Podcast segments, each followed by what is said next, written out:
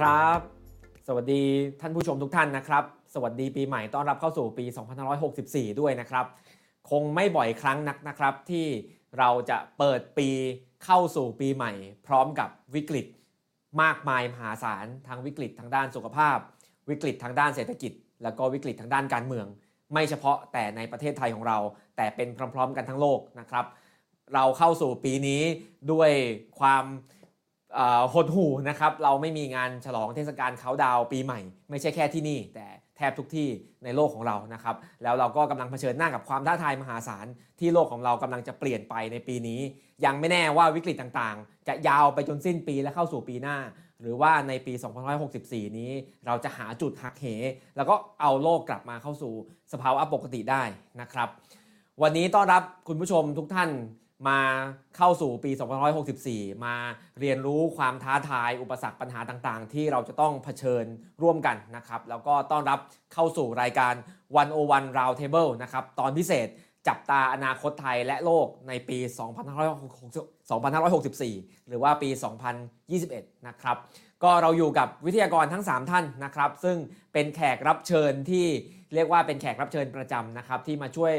เราในการมองอนาคต ทั้งการเมืองโลก การเมืองไทยความเป็นไปที่จะเกิดขึ้นนะครับ ทั้ง 3 ท่านอ่าเปิดปีกับเรามาแล้วอ่าสามปีนะครับนี่เป็นปีที่ 3 แล้วนะครับ ก็อ่าขอขอบคุณทั้ง 3 ท่านนะครับ ที่มาช่วยกันคิดช่วยกันมองนะครับ ก็ท่านแรกนะครับ อาจารย์อาร์มตั้งนิรันดร์นะครับ อาจารย์คณะนิติศาสตร์จุฬาลงกรณ์มหาวิทยาลัยสวัสดีอาจารย์อาร์มนะครับสวัสดีครับครับ ท่านที่สองนะครับอาจารย์ประจักษ์ก้องกีรตินะครับ อาจารย์คณะรัฐศาสตร์อ่า มหาวิทยาลัยธรรมศาสตร์นะครับอาจารย์ประจักษ์สวัสดีครับ ครับ สวัสดีครับครับผมแล้วก็ท่านที่สามนะครับคุณพิพัฒน์เหลืองนรมิตชัยนะครับหัวหน้านักเศรษฐศาสตร์กลุ่มเกียรตินาคินพัทระนะครับ สวัสดีครับคุณพิพัฒน์ครับ สวัสดีครับผมทั้ง 3 ท่านทั้ง 3 ท่านก็เอ่อมารายการนี้มาคุยโต๊ะกลมเปิดปี และมาช่วยกันมองสิ่งที่จะเกิดขึ้นในปีนี้มาแล้ว 2 ครั้งก่อนหน้านี้นะครับเอ่อ ปีที่แล้วเนี่ยมกราต้นต้นมกราเราก็จัดรายการนี้กันครั้งหนึ่งนะครับ ทั้ง 3 ท่านก็ได้ทนายทำนายปี 2563 เอาไว้อย่างเฉียบแหลมนะครับปรากฏว่าถ้าเราย้อนไปดูเทปนั้นเราก็จะพบว่าเราทายอะไรกันไว้ก็ผิดหมดเลยนะครับก็อาจจะไม่ถึงกับหมดแต่ว่ามาเรียกว่าปี 63 เนี่ยเป็นปีที่เกิดอะไรขึ้นเยอะมากจริง ๆ ที่พวกเราไม่เคยคิดมาก่อนว่ามันจะเกิดขึ้นได้นะครับ ต้นปีที่แล้วเราคุยเรื่องโควิด กันน้อยมากนะครับแล้ว โควิด ก็เรียกว่าเป็นปัจจัยใหญ่ของทั้งโลกในปีที่ผ่านมาเลยนะครับ การเมืองไทยเราก็คุยกันไว้เยอะนะครับ อาจารย์ประจักษ์ทำนายไว้หลายอย่างเกี่ยวกับการเมืองไทยที่จะเกิดขึ้นในปี 63 ปรากฏว่ามันก็เกิดอะไรมากกว่านั้น ที่เราไม่เคยคิดมาก่อนว่ามันจะเกิดได้นะครับ แต่ปีนี้เราก็จะทำแบบเดิมอีกครับ เราก็เราก็ทราบดีว่าความเป็นไปของโลกและประเทศไทยนั้นก็คงไม่ได้อาจจะ คาดหมายหรือจัดวางได้ว่ามันจะต้องเป็นแบบนั้นแบบนี้แน่ๆนะครับแต่ว่าเราก็ต้องมาช่วยกันคิดช่วยกันมองเพื่อให้ผู้ชมที่เป็นประชาชนธรรมดาเนี่ยก็จะได้รู้ว่าอะไรจะเกิดขึ้นบ้างกับประเทศกับโลกแล้วก็ชีวิตของพวกเขาในปีนี้นะครับก็เราก็จะทำเต็มที่นะครับ ถ้าปีหน้าเรากลับมาอีกครั้งหนึ่งเราพบว่าผิดก็เราก็มาเรียนรู้กันไม่เป็นไรนะครับเราไม่ได้แข่งกันทายถูกทายผิด แต่ว่าเรามาช่วยกันคิดช่วยกันมองนะครับ ก็อยากจะชวนทั้ง 3 ท่านก่อนออยากจะชวนทั้ง 3 ท่านคุยก่อนแบบกว้างๆนะครับมองโลกหน่อยนะครับ ตอนนี้เนี่ยทั้งโลกก็เรียกว่าเผชิญกับโควิดมาปีเต็มๆนะครับก่อนก่อนหน้านี้เนี่ยเราทายกันว่าปี 63เนี่ยมันจะเป็นการแข่งขันทางการค้าสงครามระหว่าง 2 มหาอำนาจคือจีนและสหรัฐอเมริกานะครับ เราทายกันว่าโอเคจะมีเลือกตั้งสหรัฐอเมริกา มีไบเดนมานี่เหมือนเหมือนจะทายถูกอยู่นะครับ แต่ว่าแต่ว่าสิ่งที่เรายังคิดกันไม่มากนักเมื่อเปิดปี 63 มาคือเรื่องโควิดที่จะมาเปลี่ยนแปลงโลกได้มากขนาดนี้ และจะเปลี่ยนแปลงภูมิทัศน์ทางเศรษฐกิจรวมถึงดุลอำนาจระหว่าง 2 มหาอำนาจด้วยนะครับ ก็หนึ่งปีที่ผ่านมาโลกเปลี่ยนไปเยอะจริง ๆ ครับหนึ่งปีข้างหน้าจะมีอะไรเกิดขึ้นบ้าง ที่เห็นได้แน่ๆว่ามันจะเกิดขึ้นหรือที่คาดหมายว่ามันจะเกิดขึ้นนะครับ ก็อยากชวนทั้ง 3 ท่านช่วยกันมองหน่อยนะครับ ก็เชิญอาจารย์อาร์มก่อนแล้วกันนะครับ ก็ทุกคนก็อยากฟังอาจารย์อาร์มเพราะว่าอาจารย์อาร์มเนี่ยก็เป็นผู้ที่รู้จักมหาอำนาจจีนเป็นอย่างดีนะครับ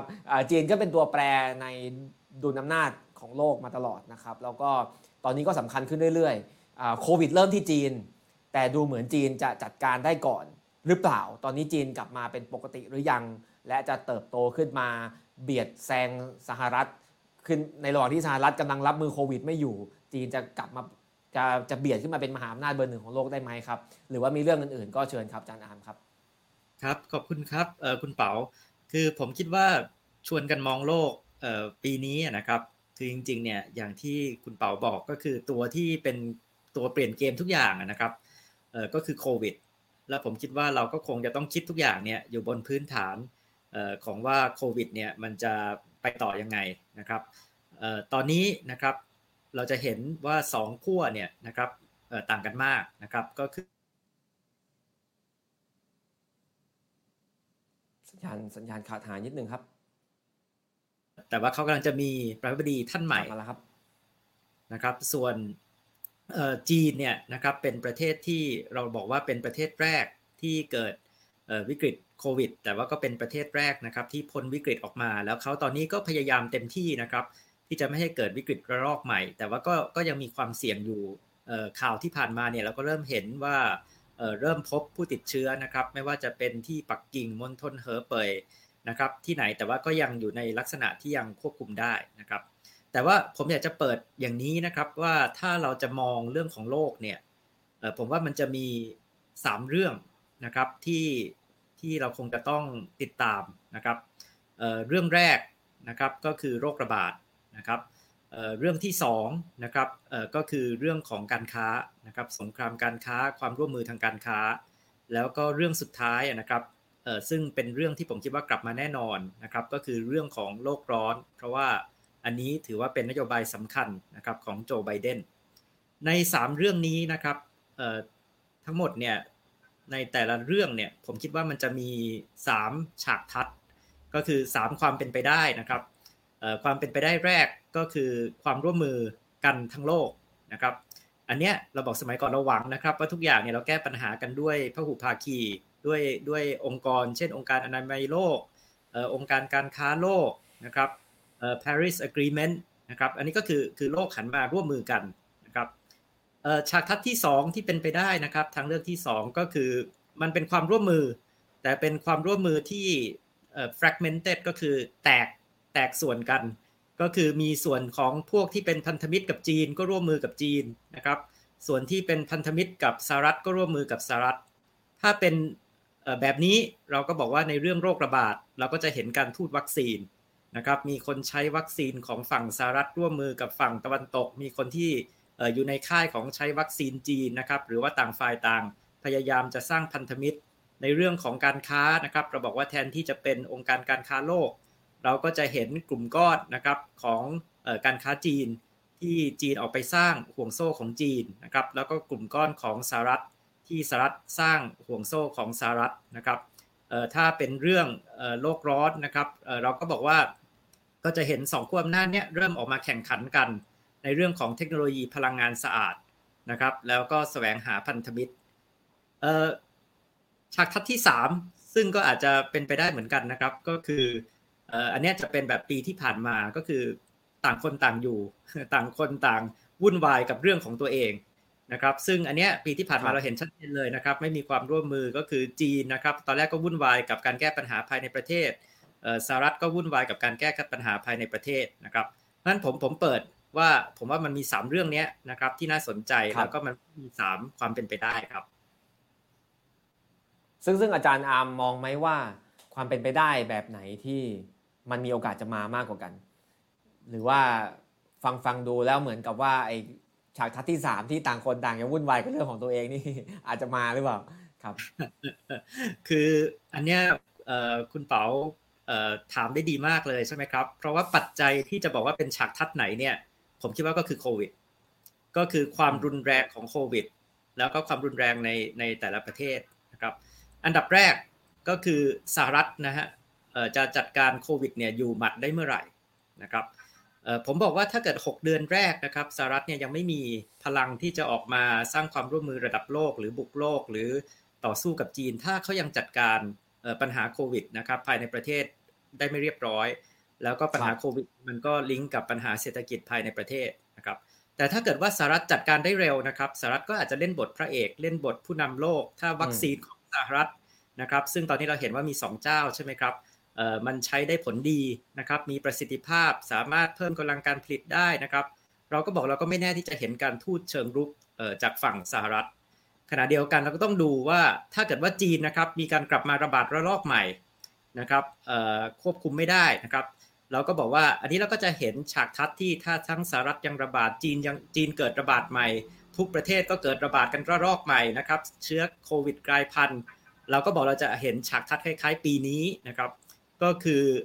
ทุกคนต่างสนใจเรื่องตัวเองนะครับทุกคนต่างสนใจว่าจะจัดการกับตัวเองยังไงนะครับ แต่ถ้าถามผมคุณเป๋าผมคิดว่าความเป็นไปได้มากที่สุดณขณะนี้นะครับ ถ้าดูณขณะนี้นะครับก็คือ ฉากทัดที่2นะครับก็คือก็คือสหรัฐก็จะพยายามนะครับที่จะสร้างความร่วมมือกับฝั่งทางฝั่งตะวันตกกับทางฝั่งสหรัฐการทูตวัคซีนของสหรัฐ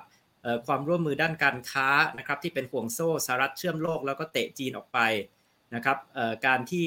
พยายามที่จะขับเคลื่อนเทคโนโลยีพลังงานสะอาดของสหรัฐ ขณะเดียวกันจีนเองเนี่ยนะครับก็จะพยายามที่จะทำการทูตวัคซีนเชิงรุกของจีนนะครับทำการค้าที่เป็นห่วงโซ่จีนเชื่อมโลกนะครับโดยที่ไม่มีสหรัฐใช่ไหมครับแล้วก็ขณะเดียวกันในเรื่องพลังงานสะอาดจีนก็คงจะทุ่มเต็มที่ในแผนพัฒนาเศรษฐกิจฉบับใหม่ของจีนนะครับผมคิดว่าให้ความเป็นไปได้อันที่2เนี่ยมันจะเป็นเทรนที่ต่อเนื่องมาจากจากที่เราเคยคุยกันมา 2 ปีที่ผ่านมานะครับก็คือเป็นโลกทวิภพ เป็นดีคัพปริงมันไม่ใช่ว่าทุกคนนะครับไม่ได้คบค้ากัน แล้วก็มันไม่ใช่ว่าทุกคนคบค้ากันเป็นเป็นทุกคนเป็นมิตรกันหมด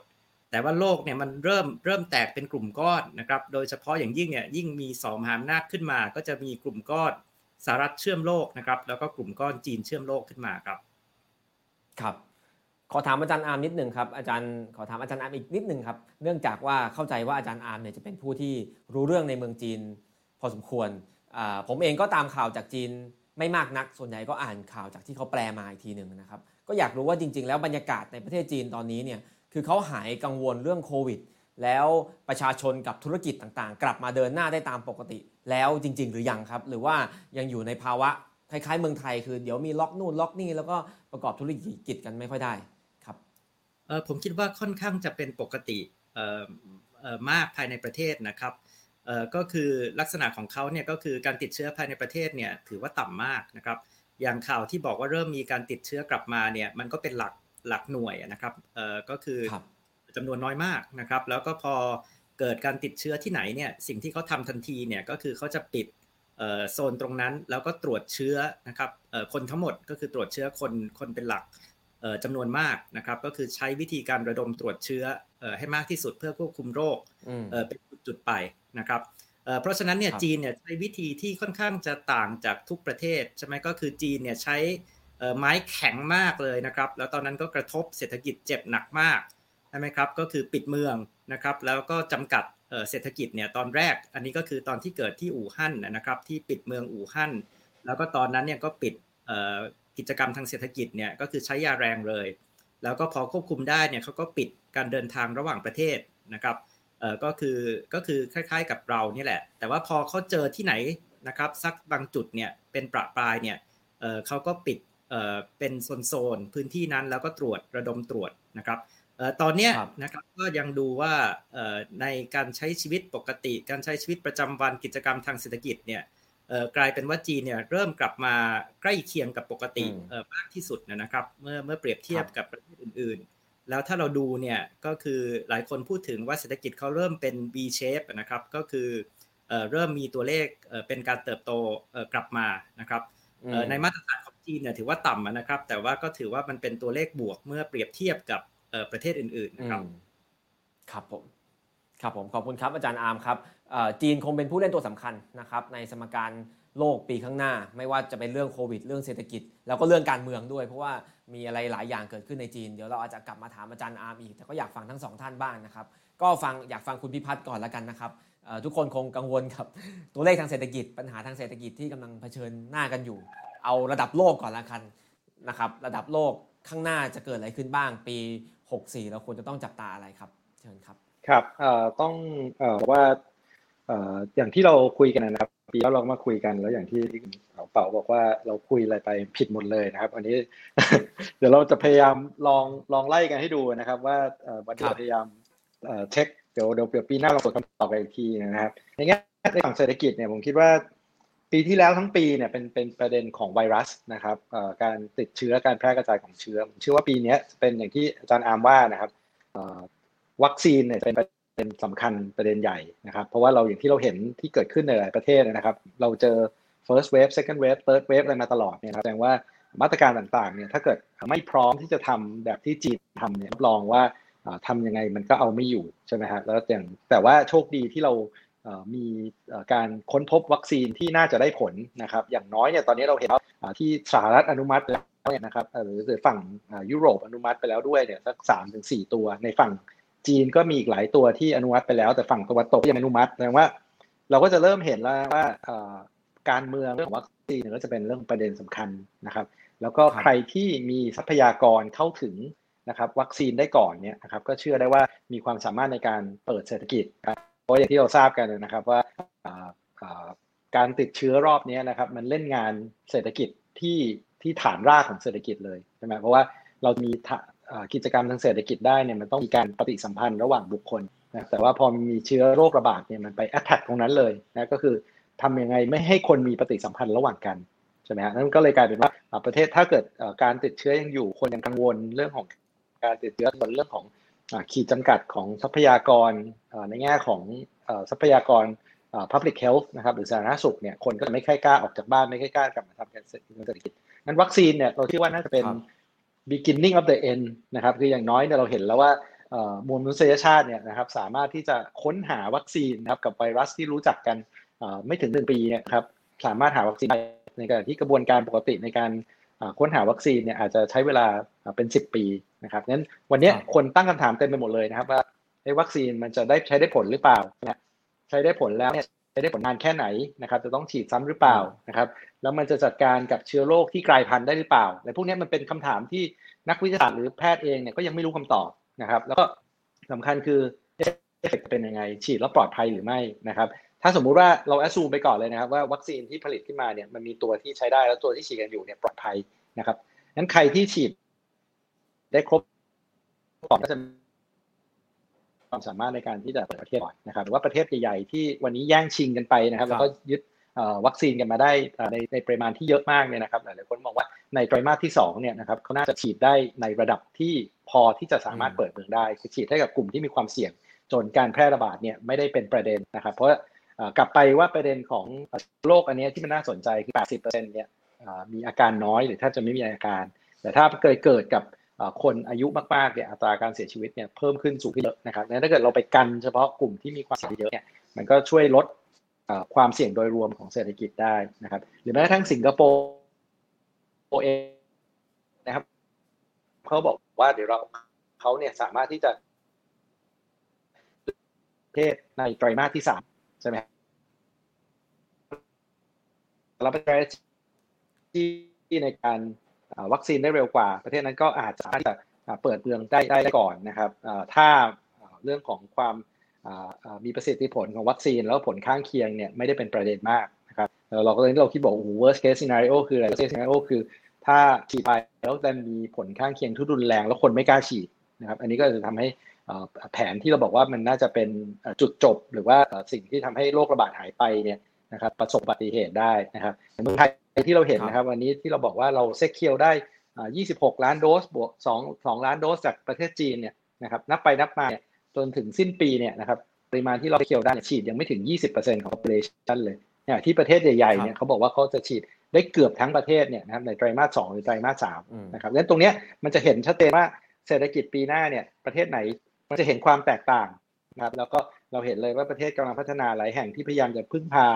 alliance อย่างเช่น COVAX นะครับที่จะไปรวบรวมกันเจรจาเรื่องของวัคซีน ตรงนี้ก็อาจจะประสบความปัญหาเหมือนกันเพราะประเทศใหญ่ๆเนี่ยเริ่มจะไปซื้อไปบิดแข่งราคากันแล้วนะครับนั้นประเด็นที่ 1 ก็คือ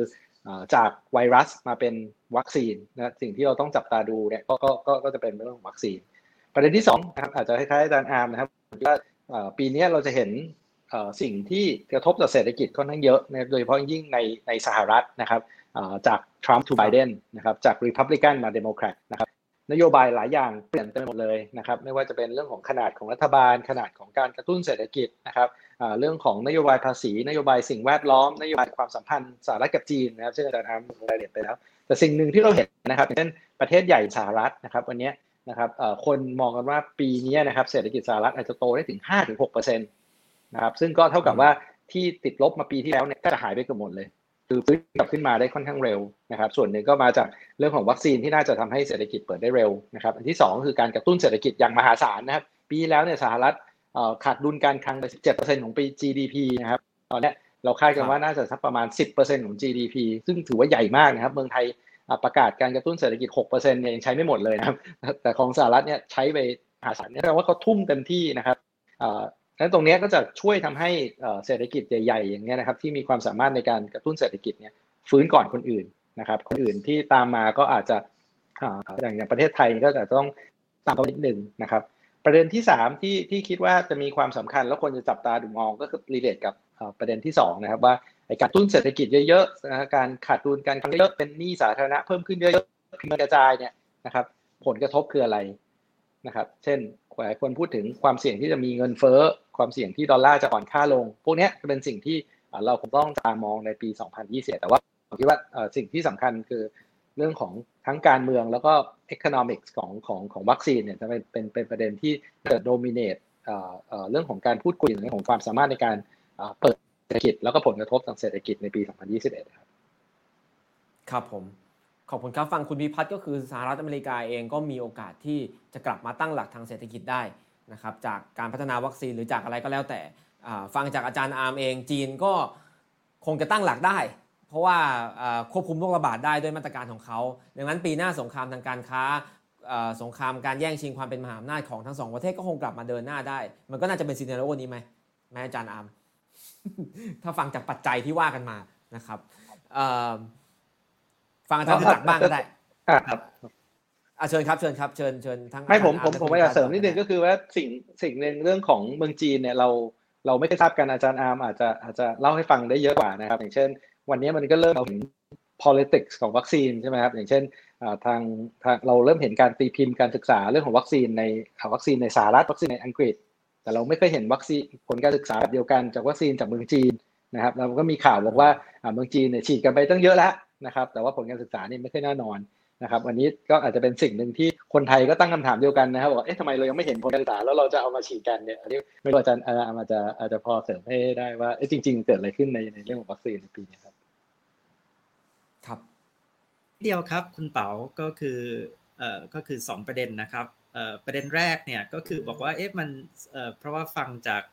คุณพิพัฒน์เนี่ยก็บอกว่าโอสหรัฐเนี่ยก็ดูเหมือนว่าถ้าเกิดว่าเขาสามารถมีวัคซีนที่มีประสิทธิภาพนะครับ แล้วก็นโยบายไบเดนเนี่ยก็ชัดเจนนะว่าไบเดนเนี่ยให้ความสำคัญกับเรื่องของการใส่หน้ากากการป้องกันโรคระบาดคงจะเป็น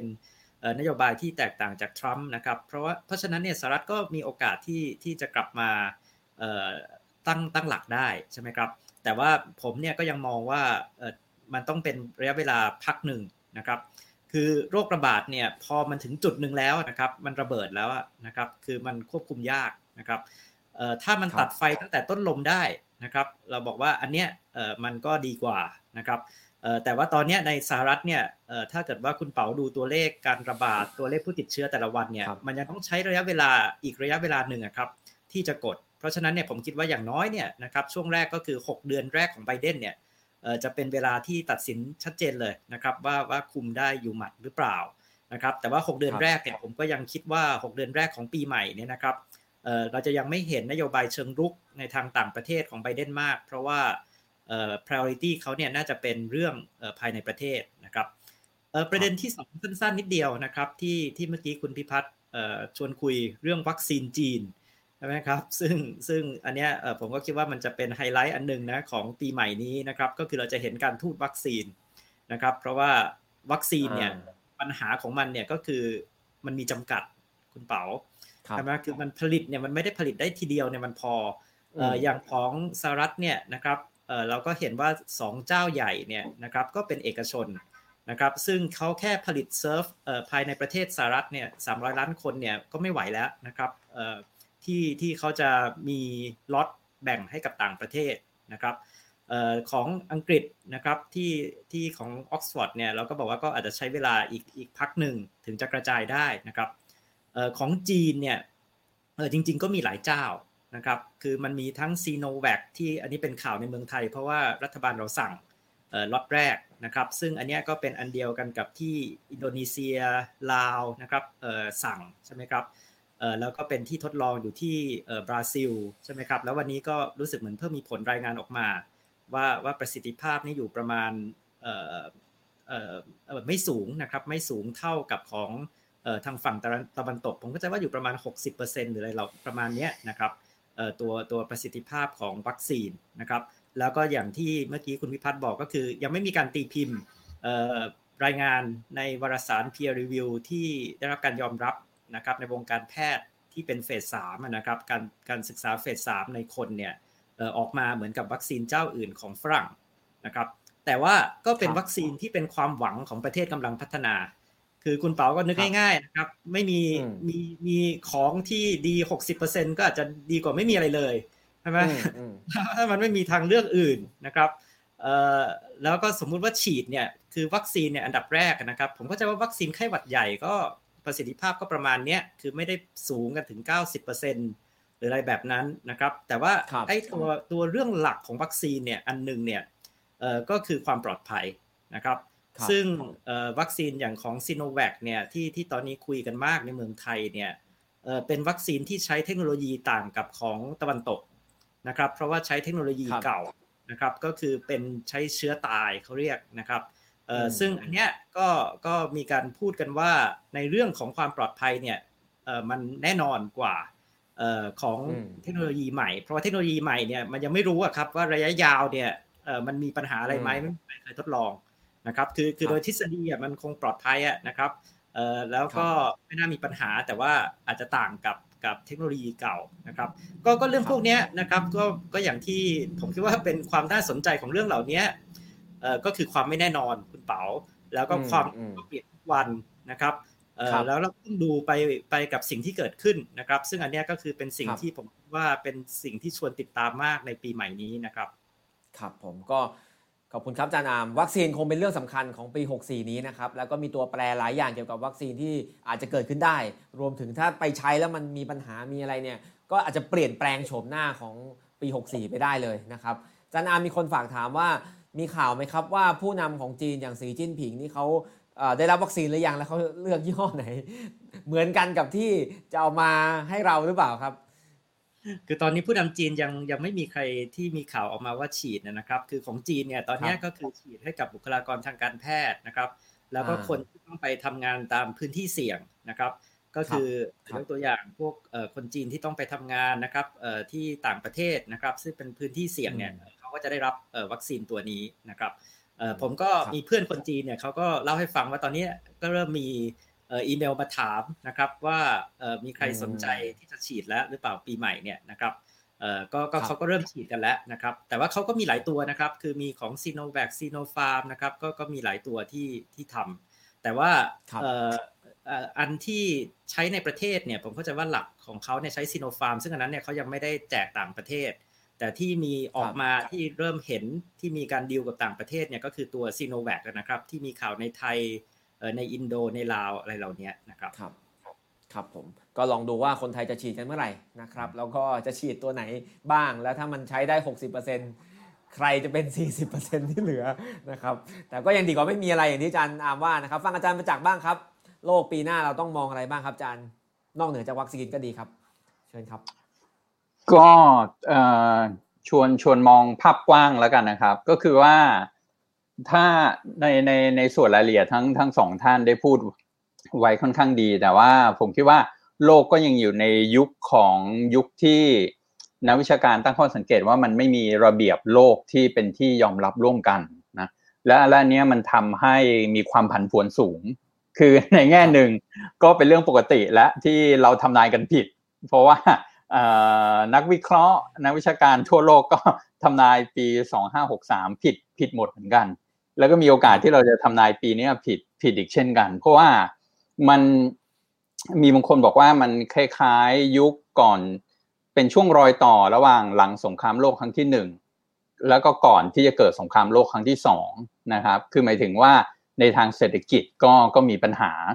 นะครับทั้งวิกฤตเศรษฐกิจปัญหาความยากจนความเหลื่อมล้ำในทางการเมืองก็มีความขัดแย้งสูง โดยเฉพาะทางอุดมการณ์ ยุคนั้นมันก็เลยก่อเกิดลัทธิแบบฟาสซิสต์แบบแบบของนิของนาซีฮิตเลอร์ขึ้นมา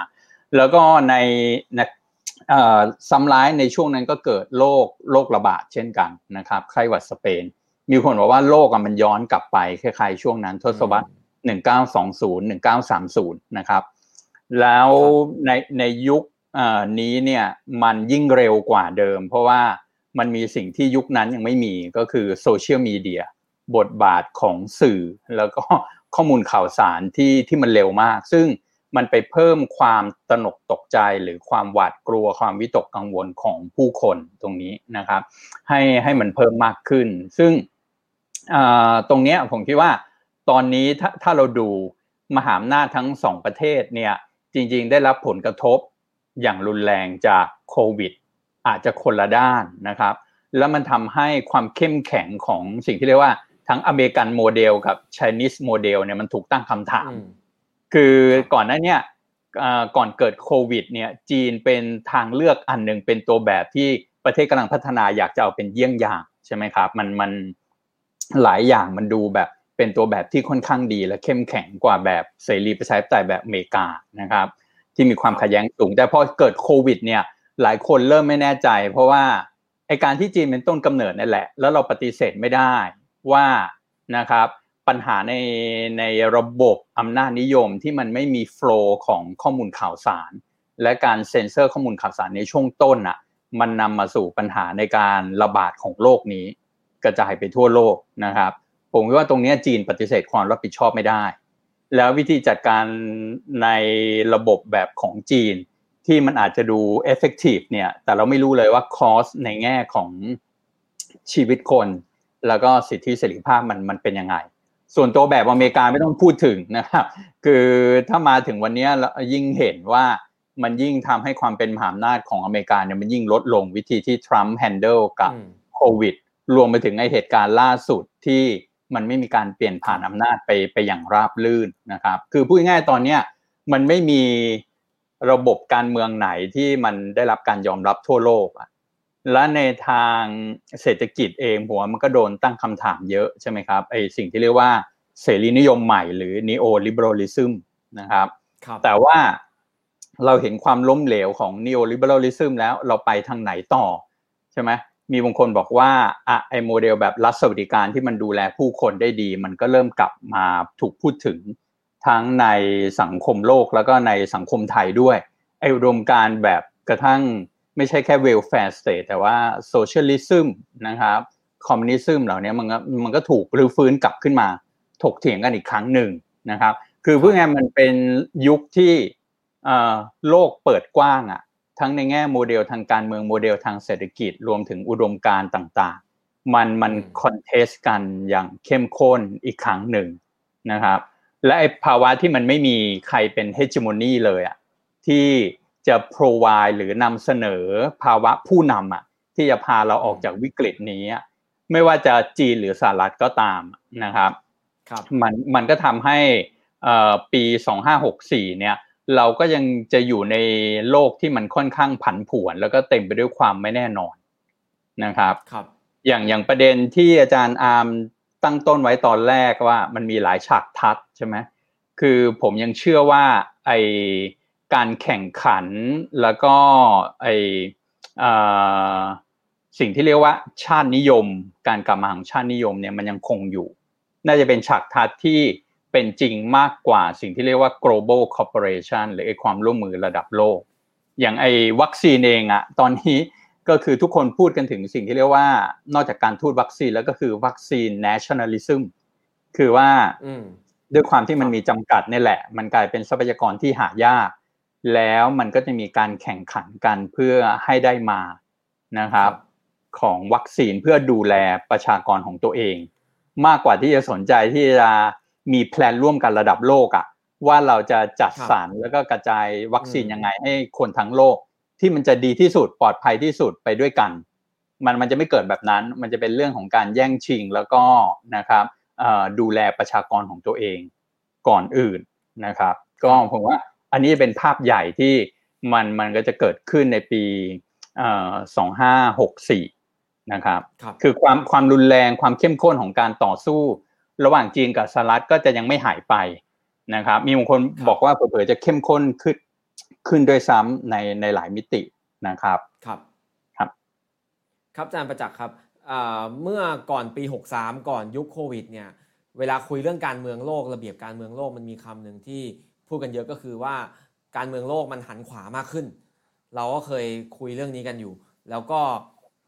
ปีที่แล้วนี่ไม่ค่อยได้คุยเรื่องนี้แล้วเพราะว่าคุยแต่เรื่องโควิดกันนะครับ แล้วก็ปรากฏว่าปลายปีไบเดนก็กลับมาชนะทรัมป์ค่อนข้าง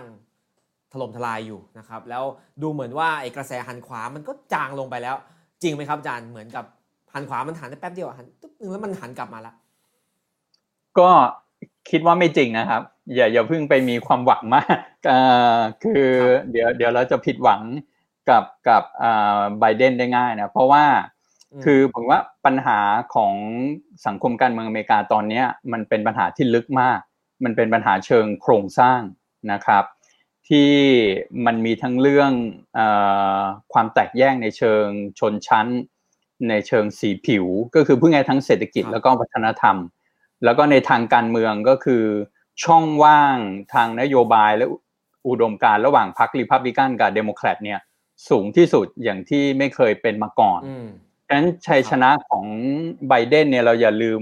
ไปดูอีกด้านหนึ่งด้วยก็คือว่าคะแนนเสียงที่ทรัมป์ยังได้ support อยู่ ขนาดทำตัวแบบนี้ มีมีนโยบายแบบนี้นะครับมีพฤติกรรมแบบนี้เนี่ยมันไม่ใช่การชนะแบบแบบที่เราเรียกได้ว่าแลนสไลด์อะ นะครับครับแล้วโอ้โหยังมีคนเลือกทรัมป์จำนวนขนาดนั้นก็คือสังคมอเมริกามัน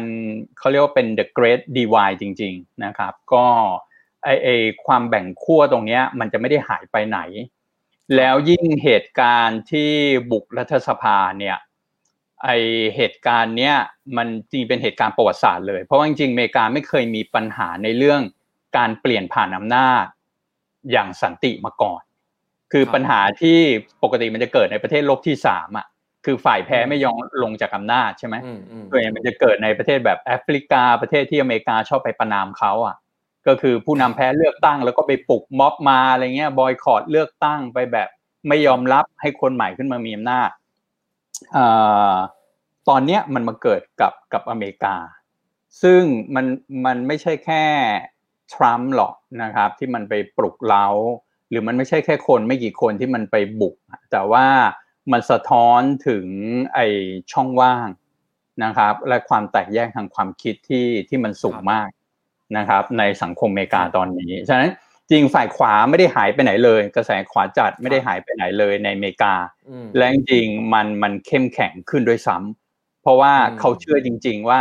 การเลือกตั้งครั้งนี้เขาโดนขโมยชัยชนะไป แล้ว ก็คือไอ้ความเชื่อแบบนี้แหละ ที่เชื่อในทฤษฎีสมคบคิดเนี่ยที่มันนำไปสู่การบุกไอ้สภาอันนี้นะครับ แล้วก็คะแนนนิยมก็ยังสูงอยู่นะครับ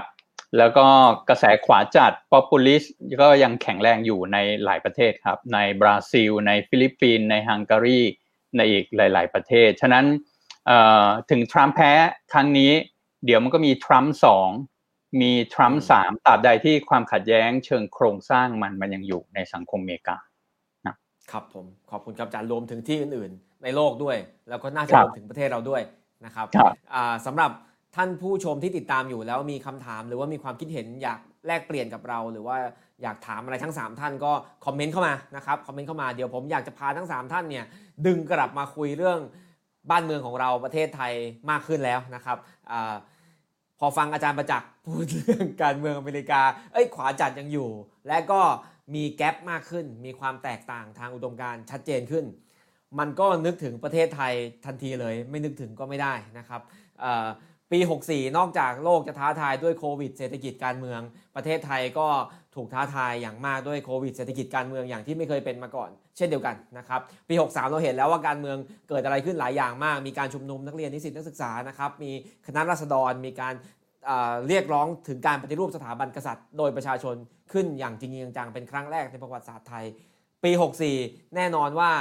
ผมคาดผมผมคาดหมายได้ว่าถ้าหากไม่มีโควิดเข้ามาช่วงต้นปีแบบนี้ ป่านนี้เราก็อาจจะกลับมาชุมนุมทางการเมืองกันอีกครั้งหนึ่ง ใหญ่ๆ อีกหลายครั้งเลยก็ได้นะครับ แต่พอมีโควิดก่อนทุกอย่างก็เหมือนดีเลย์ได้หายใจไปสักนิดนึง แต่ขณะเดียวกันสภาก็ปิดไปด้วยนะครับการที่กลไกในสภาจะเดินหน้าเพื่อแก้ปัญหาหรือทำอะไรต่างๆ ตอนนี้ก็ยังทำไม่ได้นะครับ ประเทศไทยก็คงเผชิญปัญหาอย่างหนักเหมือนกันในปี 64 ก็ชวนทั้ง 3 ท่านมองนะครับอาจารย์ประจักษ์ต่อเลยดีกว่าครับผม เพราะว่าเมื่อกี้อาจารย์ประจักษ์พูดถึงความแตกต่างทางอุดมการณ์ที่เหมือนจะถ่างออกมากขึ้นในอเมริกา และน่าจะรวมถึงสังคมโลก และประเทศไทยก็เหมือนกันใช่ไหมครับอาจารย์คนที่ต้องการปกป้องสถาบัน ห้ามแตะต้องห้ามปฏิรูป ห้ามพูดจาไม่ดีต่อสถาบัน ก็วิ่งกรูเข้าไปปกป้องสถาบัน ขณะที่คนอีกฝั่งหนึ่งก็เทถอยออกมาว่าต้องปฏิรูปต้องแก้กฎหมายต้องยกเลิกหนึ่งหนึ่งสองอะไร ปีหน้าจะเกิดอะไรขึ้นบ้างครับ อาจารย์ช่วยมองให้เราหน่อยครับครับก็ไม่ไม่ต้องเป็นหมอดูก็น่าจะทำนายได้ว่าปีนี้ก็จะเป็น ปีที่ยากลำบากอีกปีหนึ่งครับของของสังคมการเมืองไทยนะครับ ก็คือผมคิดว่าถ้าใช้กรอบแบบเมื่อครู่ที่ผมวิเคราะห์การเมืองโลกมามองการเมืองไทย ผมว่าปัญหาที่เรามีมันไม่ใช่ปัญหาตัวบุคคลนะครับคือถ้าอเมริกาปัญหามันไม่ใช่แค่ทรัมป์ในเมืองไทยตอนนี้ปัญหามันก็เลยพลเอกประยุทธ์ไปแล้วนะครับ คือมันเป็นปัญหาเชิงโครงสร้าง และจริงๆไอ้ภาวะที่ เราแตกแยกกันสูง โดยไม่มีฉันธรรมติที่ยอมรับร่วมกันเลยอะมันเราเราดำรงอยู่มานานก่อนอเมริกาด้วยซ้ำก็คือของเรามันสิบกว่าปีแล้วนะครับสิบห้าสิบหกปีแล้วที่เราอยู่ในภาวะแบบแบบนี้นะครับ แล้วก็คือถ้ามองโลกในแง่ร้ายคือตอนนี้ยังไม่เห็นสัญญาณของของการที่ไอช่องว่างตรงเนี้ย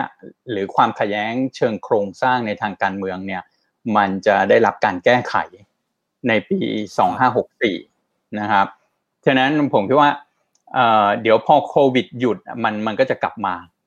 คือโควิดมันมีการระบาดรอบแรกกับรอบสองใช่ไหมครับ ตอนนี้ second wave การประท้วงมันก็มันมี first wave เดี๋ยวมันก็มี second wave เหมือนกันนะครับ ผมคิดว่าแล้ว second wave ของการประท้วงของไทยเนี่ยมันดูแล้วมันน่าจะแรง แรงกว่ารอบแรกนะครับ ก็ก็คือถ้าใช้ผมผมพูดถึง 4C แล้วกันในปี 2564 นะครับ ก็คือ conflict นะครับ ความขัดแย้ง consensus ฉันทามติ compromise การปณีประนอมนะครับ แล้วก็ constitution รัฐธรรมนูญนะครับ ก็คือถ้าให้พูดแบบเร็วๆ ตอนนี้ผมมองมองโลกค่อนข้างในในแง่ร้ายก็คือคิดว่านะครับ ปี 64 เนี่ย ยังไม่เห็นสัญญาณของการปณีประนอมนะครับแล้วก็การปรับตัวโดยเฉพาะจากจากฝั่งชนชั้นนำฉะนั้นคอมเพลมไพร์จะไม่เกิดนะครับครับพอคอมเพลมไพร์ไม่เกิดก็นะครับ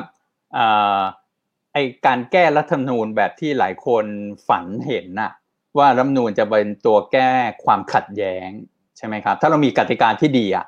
มันก็คือช่วยแก้ความขัดแย้งได้เปราะหนึ่งนั่นแหละ เป็นเปราะสำคัญด้วย เพราะว่าทุกสังคมการเมืองถ้ามันจะปณีประนอมมันก็ปณีประนอมผ่านการมาล่างกติการ่วมกันให้ทุกฝ่ายยอมรับ แต่ของเราเนี่ยผมว่ายังไม่เห็นสัญญาณการปณีประนอม ฉะนั้นการแก้ลำนูนก็คงไม่ง่ายนะครับ คุณเป่าก็มีประสบการณ์โดยตรงนะคือร่างไอรอมันก็โดนปัดตกไปอยู่แล้ว โดยไม่เซอร์ไพรส์แล้วก็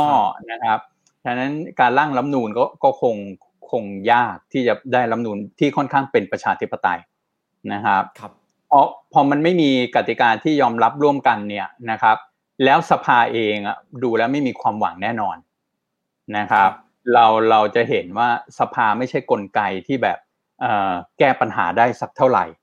นะครับ แล้วปรับตัวช้ามาก ขนาดแบบทุกคนเจอโควิด ทุกคนปรับตัวทำงานออนไลน์ เรียนออนไลน์ สภาปิดเลยทำไมสภาไม่พยายามทดลองประชุมออนไลน์ หรือทำอะไรที่มันนะครับ ปรับตัวเข้ายุคโควิด ก็คือเราจะเห็นว่ามันค่อนข้างแบบสภาของไทยเนี่ยมัน out of touch กับปัญหาที่มันเกิดขึ้นอะไม่ได้เป็นนกลไกที่พยายามตอบสนอง การแก้ไขปัญหา ฉะนั้นความขัดแย้งมัน ถ้ามันมันไม่ถูกแก้ไขด้วยการปณิปนอมและการพูดคุยกันในระบบ มันก็ต้องทะลักออกมาบนท้องถนนอยู่แล้ว ฉะนั้นเมื่อโควิดหาย ความไอการเมืองบนท้องถนน ความขัดแย้งหรือคอน FLICT อะมันก็จะกลับมาแน่นอนนะครับ ก็อันอันนี้ภาพกว้างๆที่คิดว่าน่าจะเกิดขึ้นในในปี 64 ครับ การเมืองไทยเหนื่อยแน่นอนครับ อาจารย์ประจักษ์ก็ทำนายไว้ว่ายังไม่มี ตัว C compromise และตัว C constitution นะครับก็หวังว่าอาจารย์จะผิดนะปีหน้าผมอยากกลับมาตรงนี้แล้วมาแซวอาจารย์ว่าอาจารย์ผิดจังเลยนะครับก็ฟังคุณพิพัฒน์บ้างครับผมทั้งเรื่องการเมืองก็ด้วยแล้วก็เรื่องเศรษฐกิจครับประเทศไทยก็คงจะหนักอยู่นะครับ เราก็ยังใช้มาตรการเน้นการปิดการห้าม พอมีโควิด มาอันนั้นก็ห้ามนี้ก็ห้าม ดูเหมือนว่า เศรษฐกิจธุรกิจต่างๆ จะกลับมาได้ยากเลยเกิน ระลอกนี้แล้วไม่รู้มีระลอกหน้าหรือเปล่า มีอะไรควรจะต้องจับตาดูบ้างในปีที่จะถึงนี้ครับ ครับเออจริงต้องบอกว่าออรอบสองเนี่ยระบาดรอบที่สองเนี่ยรุนแรงกว่ารอบแรกนะครับทั้งในแง่ของ scope แล้วก็ในแง่ของสเกลเลยแล้วก็ปริมาณผู้ติดเชื้อเนี่ยสูงรอบแล้วอีกนะครับ แต่ว่าข้อดีก็คือว่าอาจจะเป็นไปได้ว่าทั้งรัฐบาลแล้วก็ประชาชนเนี่ยอาจจะรู้จัก โรคนี้ดีขึ้นนะครับหรือว่าอาจจะเคยชินนะครับทำให้คนไม่ panic เท่านะครับถ้าเกิดเราจำรอบที่ได้เนี่ยประมาณวันที่ 22 23 หลังจากการติดเชื้อเคสแรกเนี่ยนะครับเราประกาศเคอร์ฟิวทั่วประเทศเลยนะครับ ซึ่งซึ่งอันนั้นเนี่ยมันมันส่งผลรุนแรงมากใช่ไหมครับแม้กระทั่งจังหวัดที่มีผู้ติดเชื้อเลยเนี่ยก็ถูกเคอร์ฟิวไปด้วยนะครับสังเกตคือรอบนี้น่าจะมีการเจรจาหรือการล็อบบี้พอสมควรนะครับก็ทำให้ มาตรการที่ออกมาเนี่ยนะครับ ก็ดูผ่อนคลายมากขึ้นนะครับ แล้วก็ค่อนข้าง flexible แล้วก็เป็นไปตามไม่เข้มข้นขึ้นแล้ว แต่เพื่อที่น่าสนใจคือ มีการปรับเปลี่ยนเรื่องของนโยบายไปตามพื้นที่แล้วก็ตามธุรกิจตามความเสี่ยงนะครับ ซึ่งอันนี้ผมคิดว่าเป็นเป็นเป็นแนวทางที่ที่ค่อนข้างน่าสนใจ แล้วก็ผ่อนคลายกว่าคราวที่แล้วนะครับ อาจจะมีฮิกอัพเรื่องของการสื่อสารบ้างนานๆทีนะครับ นะตรงนี้ย้อนกลับเลยพวกนี้นะครับงั้นก็คือพอจะคาดเดาได้ว่าเนื่องจากมาตรการการปิดเมืองเนี่ยเบากว่านะครับงั้นผลกระทบต่อเศรษฐกิจเนี่ยก็น่าจะเบากว่า แต่ว่ามันก็มีโอกาสที่มันจะลากยาวกว่าใช่ไหมครับอย่างคราวที่แล้วเนี่ยเราปิดเมืองกันประมาณสัก 6 สัปดาห์ แล้วหลังจากนั้นเนี่ยเราก็ค่อย ๆ เปิดโดยที่แทบจะไม่มีการติดเชื้อภายในประเทศเลยนะครับแต่ว่าหลายรอบนี้เรายังเห็นว่าถึงแม้ว่าเริ่มจะมีการประกาศมาตรการต่างๆเนี่ยการติดเชื้อภายในประเทศก็ยังอยู่ใน ประมาณสักสองร้อยร้อยสองร้อยนะครับ ซึ่งดีกว่าคาดนะครับ เพราะตอนแรกเรายังนึกว่าพอติดแล้วมันจะเป็นเหมือน exponential ขึ้นไปเรื่อยๆนะครับ แล้วก็ตรงนั้นจะเป็นสิ่งที่น่ากังวลนะครับสิ่งที่เราจับตาดูแล้วค่อนข้างกังวลนี่ว่าถ้าเมื่อไหร่เนี่ยนะครับเรามีการเชื้อที่อยู่ในระดับที่เลยขีดจำกัดของระบบสาธารณสุขของประเทศนะครับตรงนั้นเนี่ยอาจจะทำให้มาตรการเนี่ยมันต้องเข้มข้นอย่างหลีกเลี่ยงไม่ได้ใช่ไหมครับอย่างที่เห็นใน ไม่ว่าจะเป็นอิตาลีไม่ว่าเห็นในนิวยอร์กเห็นลอสแองเจลิสในวันนี้นะครับ ที่คนไข้ไปกองกันอยู่หน้าโรงพยาบาลแล้วต้องเลือกว่าจะช่วยใครไม่ช่วยไม่ช่วยใครนะครับ ก็หวังว่าเราเราจะไม่ไปถึงจุดนั้นนะครับ ไม่ว่าเป็นหลายหลายคนบอกว่าเราใช้น้ำเยอะหรือว่าแสงแดดเราดีหรือว่าเรา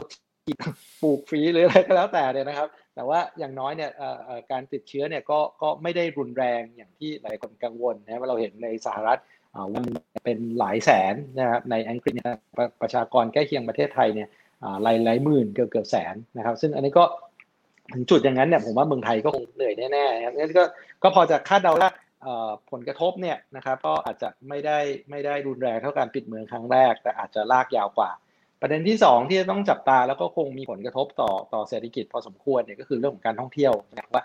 อย่างที่เราเห็นเนี่ยเมื่อกี้เราคุยกันบอกว่า สหรัฐเนี่ยนะครับปีที่แล้วติดลบปีนี้แทบจะเอาเอาคืนหมดเลย คือบวกกลับขึ้นมาฟื้นคืนกับหมดเลย เราเห็นประเทศอย่างเวียดนามนะครับ ปีที่แล้วไม่ติดลบเลยนะครับปีนี้เผลอๆจะบวกเยอะที่สุดในโลกนะครับแต่เมืองไทยเนี่ยปีที่แล้วติดลบเนี่ยเราเชื่อว่าติดลบสัก 6.7%นะครับปีนี้เราเชื่อว่าอาจจะบวกมาแค่ 2-3%นั่นเองคือบวกกลับขึ้นมาไม่ถึงครึ่งหนึ่งติดลบไปปีแล้วนะฮะแสดงว่าโอ้โหเฮ้ยทำไมเมืองไทยเศรษฐกิจมันมันฟื้นคืนช้ากว่าชาวบ้านในเมื่อชาวบ้านเขาแทบจะกลับไป เท่าที่เดิมหรือว่าดีกว่าที่เดิมไปแล้วนะครับปัญหาสำคัญหนึ่งก็คือว่าพอเราปิดเมืองเราปิดท่องเที่ยวเนี่ยท่องเที่ยวเคยเป็นสิบสองสิบเอ็ดสิบสองเปอร์เซ็นต์ของ GDP ไทยนะครับวันนี้เรายังเลยว่าทั้งปีนี้นะนักท่องเที่ยวจะกลับได้กลับนะครับแสดงว่า GDP หรือว่าเศรษฐกิจที่มันเคยมีมาเนี่ยนะครับวันนี้มันมันหายไปเลยนะครับซึ่งมันก็ลามกลับมาว่า การฟื้นตัวของเศรษฐกิจซึ่งเราเริ่มเห็นในช่วงปลายปีที่แล้วนะครับคนเริ่มกลับมาเดินทางอะไรต่างๆ นานาเนี่ยวันนี้ความหวังที่เศรษฐกิจภายในประเทศจะฟื้นแล้วนักท่องเที่ยวจะเริ่มกลับมาเนี่ยก็ได้รับผลกระทบนะครับ แล้วมันก็ลามไปหาประเด็นที่เมื่อกี้อาจจะคุยกันก็คือของปัญหาความเหลื่อมล้ำปัญหาอะไรต่างๆ นานาคือว่าคนที่รับผลกระทบเนี่ยก็เป็นคนอยู่ในภาคบริการ คนที่อาจจะหาเช้ากินค่ำนะครับ แรงงานต่างด้าวอะไรเงี้ยผมก็เห็นชัดเจนนะครับว่าสร้างปัญหาของความเหลื่อมล้ำในประเทศเนี่ย รุนแรงขึ้นไปนะครับ เพราะว่าคนในกลุ่มหนึ่งเนี่ยนะครับไม่สามารถที่จะ work from home ใช่ไหมฮะคนที่อยู่ในกลุ่มที่อาจจะใช้คำว่า unskilled labor หรือว่าแรงงานที่ได้ผลกระทบเยอะๆเนี่ยนะครับไม่สามารถจะทำงานจากที่บ้านได้นะครับเราไม่ต้องนับถึงเด็กนักเรียนนะครับที่วันนี้ถูกบังคับให้เรียนอยู่ที่บ้านเนี่ยต้องตั้งคำถามว่าเออแล้วเด็กนักเรียนทั่วประเทศเนี่ยมีคอมพิวเตอร์ใช้เหรอนะครับสามารถที่จะ work from home เรียนจากที่บ้านได้จริงเหรอใช่ไหมฮะซึ่งอันเนี้ยประเด็นพวกเนี้ยมันมันยิ่งจะ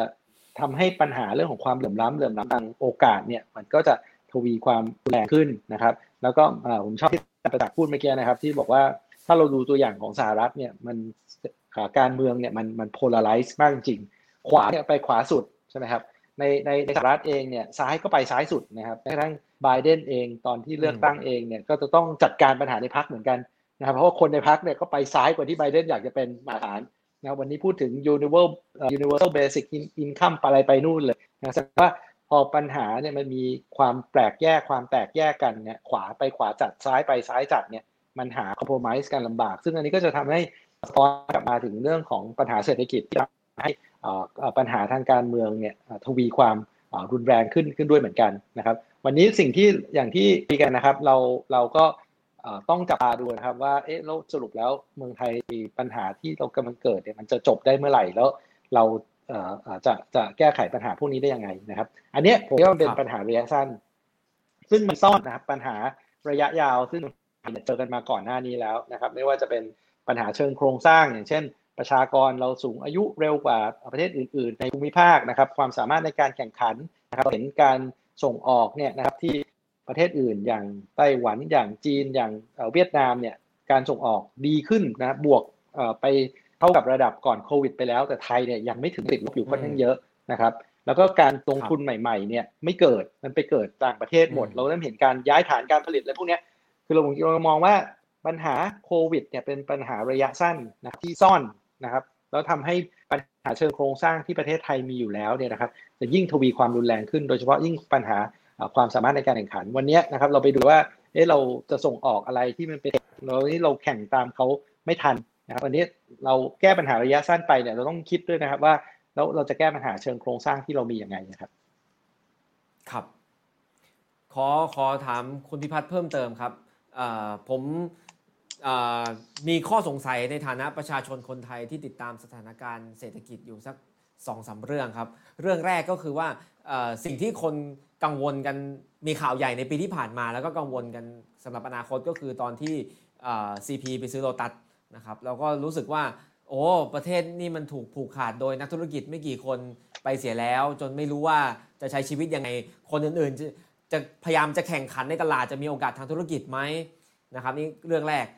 เรื่องผูกขาด เรื่องที่ 2 คืออเราเห็นตัวเลขการกู้เงินมาแก้ปัญหาของรัฐบาลในช่วงกลางปีที่แล้วนะครับ เป็นตัวเลขมหาศาลเลย แล้วก็เราก็รู้จักคำว่าหนี้สาธารณะ แต่เราไม่รู้ว่าจะใช้หนี้สาธารณะเนี่ยใช้ยังไง แล้วไม่รู้จริงๆว่ามันจะกระทบกับนโยบายสาธารณะ หรือว่าชีวิตของเราข้างหน้าขนาดไหนจากผลพวงที่มันเกิดขึ้นรวมรวมถึงท่านอื่น ถ้ามีใครอยากจะแลกเปลี่ยนในสักสองสามประเด็นนี้ก็ช่วยช่วยหน่อยครับว่าคนก็คงกำกำลังกังวลเรื่องเหล่านี้อยู่ มันจะเป็นเรื่องใหญ่มากขนาดนั้นจริงไหมครับ ประเด็นแรกครับประเด็นเรื่องการแข่งขันเรื่องอะไรเนี่ยผมคิดว่าเป็นประเด็นจริง ๆ เลยนะครับว่าเราสังเกตเลยว่าปัญหาความสามารถในแข่งขันเมืองไทยเนี่ยก็คือเป็นเรื่องของความเดือมล้ำเรื่องของโอกาสนะครับ แล้วก็หลาย ๆ ครั้งเนี่ยมันเป็นเรื่องของโอกาสการเข้าถึงโอกาสในการเข้าถึงโอกาสนะครับคือความเหลื่อมล้ำในการเข้าถึงโอกาส แล้วก็หลาย ๆ ครั้งเนี่ยเราเขียนด้วยว่าเรื่องของทุนเรื่องของการมีอำนาจเหนือตลาด การซื้ออำนาจเหนือตลาดเนี่ยเป็นเป็นสิ่งทำให้การแข่งขันไม่เกิดขึ้นทำให้อินโนเวชันทำให้ความสามารถในการแข่งขันในประเทศเนี่ยมันไม่เกิดขึ้นนะครับ ซึ่งอันเนี้ยผมคิดว่าเป็นตัวอย่างที่ดีเลยว่าพอมันเกิดขึ้นนี้ขึ้นเนี่ยนะครับแน่นอนว่ามันยิ่งทำให้ความเหลื่อมล้ำปัญหาความเหลื่อมล้ำตรงนี้มันมันจะทวีความรุนแรงขึ้นนะครับ ซึ่งหลังจากนี้หลายๆคนก็ยกตัวอย่างนะครับ ว่าพอมีการรวมกันเข้าแล้วเนี่ยนะครับความเรื่องของอำนาจในตลาดเนี่ยก็คงสูงขึ้น ก็ส่งกระทบ ในแง่ของชิ้นพายที่หยิบกันจริงๆ แล้วก็ยิ่งทำให้ปัญหาความเหลื่อมล้ำเนี่ยคงคงทวีความรุนแรงขึ้นนะนั้นเห็นเห็นด้วยนะครับ แล้วก็แล้วก็ไม่รู้จะแก้ยังไงนะครับ ซึ่งวันนี้ก็ก็เดี๋ยวอาจจะฟังฟังท่านอื่นนะครับ ประเด็นประเด็นประเด็นที่สองเนี่ยนะครับ คือเรื่องของที่สาธารณะเนี่ยนะครับอาจจะมองว่านะครับเราเนี่ยใช้เงินไปค่อนเยอะนะครับแต่แต่ผมจะบอกว่ามันอาจจะเป็นภาวะทางเศรษฐกิจที่ ค่อนข้างรุนแรง คือมันเป็นช็อคที่ของเศรษฐกิจที่เราไม่เคยเห็นว่ามันมันรุนแรงได้ขนาดนี้นะครับแต่ว่าถ้าเราดูไซส์ของสิ่งที่รัฐบาลใส่เข้าไปเนี่ยนะครับผมจะบอกว่าจริง ๆ ผมยังรู้สึกว่าใส่น้อยไปด้วยซ้ำนะครับ เพราะว่าเรายังเห็นผลกระทบที่มันเกิดขึ้นต่อประชาชนทั่วไปค่อนข้างเยอะนะครับระดับของการจำนวนคนว่างงานจำนวนคนที่เสียเสียโอกาสไปเนี่ยมีเยอะมหาศาลเลยนะผมจะบอกว่าอิชูเนี่ยมันไม่ใช่ว่า เราสร้างหนี้เท่าไหร่คำถามมันคือว่าเราใช้เงินคุ้มค่าที่สุดแล้วหรือยังต่างหากนะครับ แล้วก็อันนี้ก็เป็นการตั้งคำถามนะครับเวลาปัญหาโควิดขึ้นมาใหม่เนี่ยผมคิดว่าสิ่งแรกๆที่รัฐบาลจะทำเนี่ยคือต้องจัดลำดับความสำคัญในการใช้เงินก่อนนะครับก่อนที่จะไปกู้ก่อนที่จะอะไรนะครับ แต่ว่าก็ไม่แน่ใจว่าได้ได้เกิดขึ้นตรงนั้นหรือเปล่านะครับ แล้วพอกู้ขึ้นมาเนี่ยนะครับเราก็ต้องถามว่ากู้ไปทำเพื่ออะไรใช่ไหมไปเยียวยากระตุ้นเศรษฐกิจนะครับแต่ปรากฏว่าพอ ใช้เงินอยากประกาศที่จะใช้เงินนะหนึ่งล้านล้านนะครับ ปรากฏว่าผ่านไปหนึ่งปีเนี่ยนะครับ เงินใช้เป็นประมาณเกินครึ่งนิดเดียวเอง แสดงว่าไออัตราการใช้ช้านะครับ เทียบกับอย่างเมื่อกี้ที่ผมยกตัวอย่างสหรัฐเนี่ยนะครับ ประกาศขึ้นมาทีเดียวเนี่ยสิบกว่าเปอร์เซ็นต์ของ GDP ซึ่งไซส์มันใหญ่กว่ากันเยอะ เราประกาศมาหกเปอร์เซ็นต์เนี่ยใช้สองปีไม่หมดเลยนะครับ แสดงว่าในแง่ของสเกลในการใช้เนี่ยเราก็ใช้ช้ากว่าเขานะครับแต่ถามว่านี่เนี่ยมันจะโตขึ้นเร็วเกินไปหรือเปล่านะครับ อันจริงๆในตรงนี้ผมจะบอกว่านโยบายการคลังเนี่ยหน้าที่หนึ่งเนี่ยก็คือมาลดผลกระทบทางเศรษฐกิจพวกนี้นะครับ ถ้าเรารู้ว่ามันมีช็อคใหญ่ๆเนี่ยการใส่เงินเข้าไปเนี่ยก็ช่วยทำให้ช็อคเนี่ยมันไม่ใหญ่มากจนเกินไป แล้วอาจจะทำให้ปกติเนี่ยถามว่านี่สูงเกินไปไหมเนี่ยก็ถือเอานี่เทียบกับรายได้ GDP นะครับถ้าการใส่เงินเข้าไปเนี่ยเป็นการใส่เงินที่คุ้มค่าเนี่ยนะครับเผลอๆเนี่ยมันจะทำให้ GDP เนี่ยมันไม่ลดลงมากเกินเกินไปนะครับแล้วก็นี่ต่อ GDP เนี่ยมันก็อาจจะไม่ได้เพิ่มขึ้นมากจนเกินไปนัก แต่การที่ไม่ทำอะไรเลยนะครับหรือทำช้าเกินไปเนี่ยแล้วทำให้ GDP มันร่วงเนี่ยเผลอๆไอ้ตัวหนี้ต่อ GDP เนี่ยมันอาจจะเพิ่มขึ้นเยอะกว่าด้วยซ้ำนะครับถ้าเราดูหนี้ต่อ GDP ก่อนเกิดโควิดเนี่ยอยู่ประมาณสัก41 42เปอร์เซ็นต์ของ GDP ซึ่งก็ถือว่าอยู่ในระดับที่ไม่สูงมากนักนะครับระดับปัจจุบันเนี่ยถ้าเกิดไปดูในเว็บไซต์ของสำนักงานบริหารหนี้สาธารณะเนี่ยก็อยู่ประมาณสัก 50เปอร์เซ็นต์ของ GDP นะครับผมเชื่อว่าบายสิ้นปียังคงจะขึ้นไปถึงประมาณสัก 56-57เปอร์เซ็นต์ของ GDP นะครับก็อาจจะไปใกล้ๆแคปที่ประมาณ 60%ของ GDP ที่ที่เราบอกว่าห้ามเกินนะครับแต่ผมคิดว่าถ้ามีความจำเป็นต้องใช้เพื่อจะกระตุ้นเศรษฐกิจเพื่อจะเยียวยาผลกระทบที่จะได้เกิดจากปัญหาโควิดเนี่ยถ้าจำเป็นต้องใช้ก็ใช้ได้นะครับ แล้วก็วันนี้นะครับราดอกเบี้ยเนี่ยนะครับที่มันลดลงมาค่อนข้างเยอะไปก่อนรัฐบาลไทยกู้เงินเนี่ยครับต้นทุนทางการเงินอยู่สามเปอร์เซ็นต์สี่เปอร์เซ็นต์นะครับวันนี้เหลือเปอร์เซ็นต์กว่าๆเท่านั้นเองงั้นจริงๆเนี่ย ความสามารถในการสร้างหนี้ของเมืองไทยเนี่ย มีสูงขึ้นนะครับโฟกัสว่าเอาคิดดีกว่าว่าถ้าเกิดเอาเงินไปใช้เนี่ยใช้ทำอะไรให้ให้คุ้มค่านะครับเพราะว่าหนี้สาธารณะในในในโลกนะครับ ไม่เคยมีใคร ไม่มีเคยมีประเทศไหนจ่ายหมดนะครับ ขอแต่ขอให้แค่ตัวฐานคือรายได้เนี่ยโตเร็วกว่านี้ก็พอแล้ว คือให้หนี้กับ GDP ลดลง over time เนี่ยผมคิดว่าคนพอใจแล้วนะครับนั่นคืออย่าให้เราสร้างนี่เร็วจนเกินไปจนควบคุมไม่ได้มากกว่าครับ ครับผม ขออนุญาตคุณพิพัฒน์อีกหนึ่งคำถามนะครับหรือเดี๋ยวให้ท่านอื่นช่วยกันตอบด้วยนะครับจากคนที่ติดตามสถานการณ์ตลาดหุ้นครับผมแล้วก็มีความสงสัยว่าทำไมตลาดหุ้นของไทยหุ้นบางตัวเนี่ยยังมีราคาสูงขึ้นวิ่งสูงขึ้นไม่ได้ ทั้งที่เศรษฐกิจไม่ได้โต แล้วก็ธุรกิจหลายอย่างก็มีปัญหาไปหมดครับ มันแสดงถึงอะไรไหมครับอันนี้มันจะมีตัวคำคำหนึ่งที่หลายหลายคนชอบพูดกันนะบอกว่าการฟื้นตัวครั้งนี้นะครับ ไม่ได้เป็นรูปตัว L ไม่ได้เป็นรูปตัว U ไม่ได้เป็นรูปตัว V เป็นรูปตัว K นะครับก็ก็คือมันล่วงลงมาใช่ไหมครับขาขึ้นเนี่ยแยกเป็นสองทางนะครับก็คือเศรษฐกิจเนี่ยแย่กว่าเดิมอ่านนะครับปักหัวลงนะครับ แต่ว่าในตลาดทุนเนี่ยมันดูเหมือนดีขึ้น แล้วมันก็มีความแปลกแยกเอ่อมากขึ้นเรื่อยๆนะครับ ต้องบอกว่าครับเอ่อสาเหตุหนึ่งนะครับที่ทำให้เอ่อเอ่อ ราคาสินทรัพย์นะครับอาจจะไม่ใช่แค่ตลาดหุ้นอย่างเดียวนะครับ วันนี้เราไปดูบิตคอยเราไปดูหุ้นต่างประเทศหุ้นเทสลา valuation อะไรต่างๆขึ้นไปมหาศาลเลยนะครับสาเหตุหนึ่งที่ดันพวกนี้ขึ้นไปได้เยอะๆเนี่ยนะครับ ก็คืออดอกเบี้ยมันเป็นศูนย์นะครับ แล้วก็สภาพคล่องที่ธนาคารกลางต่างๆเนี่ยนะครับอ,อัดฉีดเข้ามานะครับ แล้วก็ลดดอกเบี้ยซึ่งมันเป็นต้นทุนทางการเงินเนี่ยให้เป็นเหลือศูนย์เนี่ยมันก็ไล่เงินไปหา สินทรัพย์เสี่ยงทั้งหมดนะครับจะสังเกตว่าสมัยก่อนเนี่ยนะครับแม้กระทั่งพวกพันธบัตรนับของบริษัทเอกชนที่มีความเสี่ยงสูงๆนะครับสมัยก่อนต้องกู้เงินอยู่ในอัตราแบบ6% 7%วันนี้เกือบจะทุกบริษัทสามารถกู้ได้ระดับประมาณสัก 2% 3%ได้นะครับหลายๆหลายๆหลายบริษัทแต่ว่าวันนี้คนไม่กลัวความเสี่ยงเลย แล้วคนเชื่อด้วยว่าทั้งรัฐบาลนะครับทั้งธนาคารกลางเนี่ยจะเข้ามาช่วยอุ้มเศรษฐกิจ แล้วก็ไม่ทำให้เกิดวิกฤตเศรษฐกิจคนกล้าที่จะใส่เงินเข้ามาใน ตลาดหุ้นมากขึ้นนะครับวันนี้เราวันนี้เราก็จะเห็นเรื่องของ valuation เรื่องของราคาเอ่อเอ่อเอ่อหุ้นราคาสินทรัพย์ต่างๆเนี่ยนะครับอ่าพุ่งสูงขึ้นนะครับทั้งทั้งๆที่ปัจจัยพื้นฐานเนี่ยอาจจะไม่ได้ดีมากนะครับซึ่งอย่างที่ว่าคือไม่ได้เกิดขึ้นแค่ในเมืองไทยประเทศเดียวนะครับ ที่อื่นก็ก็ก็ก็เกิดขึ้นนะครับ เราเห็นหุ้นอืมหลาย ๆ ตัวหุ้น tech หุ้นอะไรเงี้ยตอนนี้ก็เกินระดับก่อนเกิดโควิดไปแล้วนะครับ ครับ ครับผมขอบคุณครับ เชิญอาจารย์อาร์มบ้างครับอาจารย์อาร์มมองประเทศไทยปีนี้เป็นอย่างไรบ้าง เห็นด้วยกับทั้งสองท่านไหมรวมถึงมีอะไรที่เราจะต้องจับตากันครับ ผมเชิญครับ ครับฟังทั้งคุณพิพัฒน์แล้วก็อาจารย์ประจักษ์กันนะครับ แล้วก็ฟังแล้วก็รู้สึกแหมไม่มีเรื่องดีเลยนะครับ คือความท้าทายรอบด้านไปหมดนะครับ ทั้งเศรษฐกิจทั้งการเมืองนะครับ แต่แต่คุณเปาผมผมอยากชวนมองอย่างนี้นะก็คือเราเราคุยกันปีใหม่ใช่ไหมครับเอ่อแต่คผรับมว่าเราคุยกันทศวรรษใหม่ด้วยนะครับ เพราะเรากำลังก้าวเข้าสู่ทศวรรษใหม่นะครับ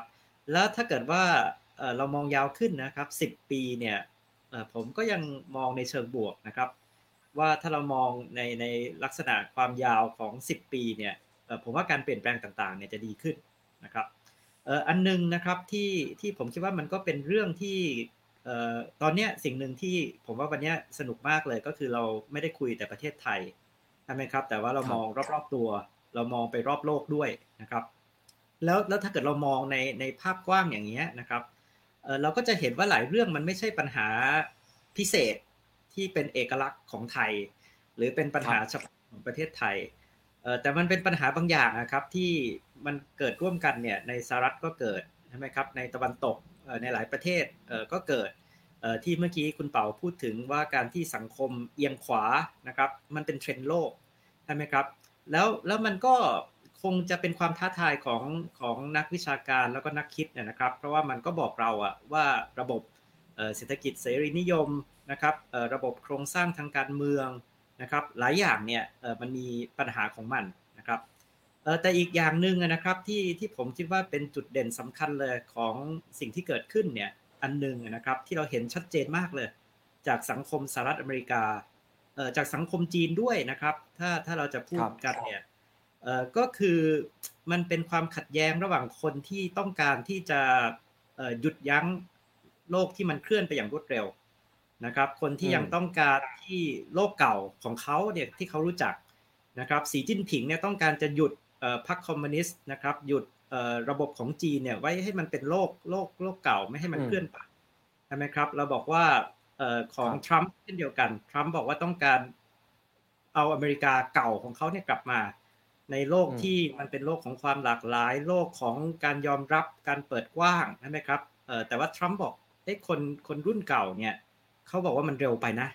ไอ้การเปลี่ยนแปลงเนี่ยซึ่งเป็นการเปลี่ยนแปลงในเชิงวัฒนธรรมเอ่อมากกว่าด้วยซ้ำนะฮะในเชิงความต่างในเชิงช่องว่างระหว่างวัยนะครับแล้วเราก็จะเห็นว่ามันมีอันเนี้ยเอ่อในหลาย ๆ ที่นะครับฮ่องกงก็เหมือนกันนะครับ หลายคนบอกว่ามันก็เป็นความต่างระหว่างระหว่างระหว่างวัยระหว่างวัฒนธรรมเอ่อระหว่างความคิดเอ่อของคนที่อยากจะหยุดหยุดโลกไว้นะครับ กับคนที่อยากจะให้ครับโลกมันหมุนไปให้เร็วนะครับเอ่อ แต่ผมว่าพวกเนี้ยนะครับเเวลาถ้าเกิดเราพูดถึง 10 ปีนะครับผมว่าภูมิทัศน์เนี่ยมันจะเปลี่ยนไปมากในที่ต่างๆนะครับเพราะว่าจริงๆแล้วเนี่ยผมคิดว่าในกลุ่มของคนรุ่นใหม่นะครับคนรุ่นกลางเนี่ยเขามีจุดร่วมกันหลายอย่างนะครับที่เขาจะเคลื่อนโลกไปในทางนั้นนะครับสิ่งที่ผมหวังเนี่ยนะครับก็คือ จะทำยังไง ถ้าเกิดว่าหนึ่งก็คือผมอยากให้เรามองยาวขึ้นนะครับ อย่าคิดว่าการเปลี่ยนแปลงมันจะเกิดขึ้นภายในปีเดียวนะครับ แต่ถ้าเรามองมันเป็นศึกหรือหรือการสร้างการเปลี่ยนแปลงระยะยาวเนี่ยถ้าเกิดเราสนใจที่จะสร้างการเปลี่ยนแปลงเนี่ยเราจะวางแผนนะครับ เราจะมียุทธศาสตร์ระยะยาวอย่างไรนะครับ ผมคิดว่าแน่นอนตอนนี้คนพูดกันมากเรื่องคุณค่าของการผลักเพดาน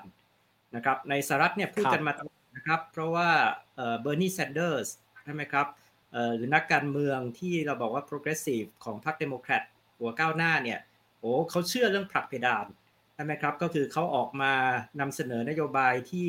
เราบอกว่าเป็นนโยบายที่ค่อนข้างจะสุดขั้วไปข้างหนึ่งแต่เขาไม่ได้หวังว่ามันจะเกิดขึ้นจริงใช่ไหมครับ แต่เขาบอกว่ามันเป็นการผลักเพดานขึ้นไปใช่ไหมครับในขณะเดียวกันเนี่ยผมคิดว่าว่าเราก็อย่าลืมนะครับว่ามันก็มีคุณค่าของการพยายามแสวงจุดร่วมใช่ไหมครับแสวงหาคนที่อะไรให้เห็นด้วยกับเราให้มากขึ้นและสร้างการเปลี่ยนแปลงระยะยาวนะครับคือผมว่า2 อย่างเนี้ยมันก็คงจะต้องไปด้วยกันนะครับ แล้วมันก็คงต้องมีเป็นศิลปะครับของการ balance นะครับ เพราะว่าถ้าเกิดว่าเราไปสุดขั้วข้างหนึ่งนะครับ เราบอกว่ามันก็เกิดปฏิกิริยาสุดขั้วที่เกิดทรัมป์ขึ้นมา เกิดอีกขั้วหนึ่งขึ้นมานะครับ เพราะฉะนั้นเนี่ยผมผมมองว่ามีบทเรียนเยอะเลยที่สนุกนะครับ ถ้าเกิดว่าเรามองมากกว่าประเทศไทยแต่เราเรามองรอบโลกนะครับ แล้วก็ผมว่ามันก็จะมีความคิดที่เปลี่ยนได้นะครับ ถ้าเราไม่ได้มองแค่เวลาหนึ่งปีแต่เรามองสิบปีนะครับอีกประเด็นหนึ่งนะครับที่ที่ชวนคุยแล้วก็เสริมนะครับเพราะว่าผมคิดว่าโควิดเนี่ยมันเป็นมันเป็นปัจจัยสำคัญเลยอะนะครับที่ที่มันกระทบ นะครับ คือมันเป็นตัวที่กระทบเศรษฐกิจนะครับ มันเป็นตัวที่ผมคิดว่าเมื่อกี้คุณเป๋าบอกแล้วว่ากระทบการเมืองแน่นอนใช่ไหมครับ เพราะว่าโควิดกลับมาใช่ไหมครับ เราก็บอกการชุมนุมเนี่ยก็อาจจะยังไม่สามารถที่จะทำได้ใช่ไหมครับ เพราะฉะนั้นเนี่ยปัจจัยเนี่ยนะครับยังไงเนี่ยผมคิดว่าว่าเป็นปัจจัยใหญ่นะครับแล้วอันนึงที่ผมอยากจะตั้งข้อสังเกตนะครับ เพราะว่าเมื่อกี้อาจารย์ประจักษ์พูดได้ดีมากเลยนะครับก็คือ ก็คือมันไม่ใช่ว่าประเทศเผด็จการหรือประเทศประชาธิปไตยหรือประเทศอะไรนะครับ รับมือโควิดได้ดีนะครับ เพราะว่าเราเห็นตัวอย่างที่หลากหลายมากนะครับเรื่องโควิดไต้หวันก็ทำได้ดีมากใช่ไหมครับเราบอกว่าเกาหลีใต้ญี่ปุ่นนะครับ ก็ยังอยู่ในระดับที่ที่ยอมรับได้นะครับ เราบอกตะวันตกอาจจะทำได้ไม่ดีนะครับจีนเขาบอกว่าเออตอนนี้ที่ผมเรียนนะครับก็คือเขาเริ่มกลับมาฟื้นแล้วนะครับแต่ทั้งหมดทั้งปวงเนี่ย อันดับแรกก็คือผมคิดว่ามันมีโมเดลที่หลากหลายนะครับด้านที่2เนี่ยผมคิดว่าเวลาเราคิดเรื่องโควิดเนี่ยมันก็ไม่ใช่บางทีเราเราตั้งคำถามว่าจะเลือกอะไรใช่ไหมครับ เช่นจะเลือกสาธารณสุขหรือจะเลือกเศรษฐกิจใช่ไหมครับ จะปิดเมืองหรือจะไม่ปิดหรืออะไรก็ตามนะครับ แต่จริงๆเนี่ยอย่างที่ผมคิดว่าคุณพิพัฒน์พูดได้ดีมากเลย ก็คือมันเป็นเรื่องการบริหารจัดการนะครับ เราเราปิดเมืองรอบที่แล้วเนี่ยนะครับแน่นอนเรากดตัวเลขผู้ติดเชื้อได้ดีมากนะครับเรากลับมาเปิดเมืองไม่มีการระบาดในประเทศผมคิดว่าเป็นเป็นตัวอย่างความสำเร็จใช่ไหมครับแต่ว่าภาพที่ไม่สำเร็จก็คือโอ้คนเดือดร้อนเยอะมากในทางเศรษฐกิจใช่ไหมครับซึ่งมันก็ต้องตั้งคำถามนะครับว่ามาตรการเยียวยานโยบายการกระตุ้นของรัฐบาลมันทำพอไหมใช่ไหมครับหรือว่ามันทำได้มากกว่านี้ หรืออย่างไรใช่ไหมครับ แต่ว่าเราอย่าบอกบอกว่าอ๋อมันเป็นเพราะว่าเราปิดเมืองดังนั้นเนี่ยเราไม่ควรจะปิดเมือง ผมคิดว่าว่าการคิดเนี่ยมันต้องคิดผสมผสานกันนะมันเป็นสูตรที่เป็นศิลปะครับ ก็คือทั้งมีมาตรการสาธารณสุขมีมาตรการเศรษฐกิจรอบนี้เหมือนกันนะครับ ก็คือตอนนี้เราตัดสินใจแล้วเราไม่ได้ทำ full ล็อกดาวน์เหมือนครั้งที่แล้วนะครับ เราไม่ได้ประกาศเคอร์ฟิวแบบรอบที่แล้ว ก็เป็นการตัดสินใจทางนโยบายตอนนี้ตอนนี้นะครับมันก็เป็นทางสามแพร่งอะ คุณเป๋านะก็คือทางแรกก็คือเราบอกว่าเราคุมได้เด็ดขาดเหมือนไทยรอบแรก เหมือนไต้หวันเหมือนกับจีนใช่ไหมครับแต่ว่าก็ดูดูถ้าเราดูเปรียบเทียบแล้วเนี่ยก็ก็ก็ไม่รู้ว่าว่าทางนี้จะยังเป็นไปได้ไหมใช่ไหมครับทางที่ 2 ก็คือคุมในระดับกลางนะครับ ก็คือครับระดับของเกาหลีใต้ของญี่ปุ่น นะครับเอ่อแล้วก็ทางที่สามนะครับเอ่อก็คือเราบอกว่ามันมีการระบาดเอ่ออย่างควบคุมไม่ได้ใช่ไหมครับ ก็คือ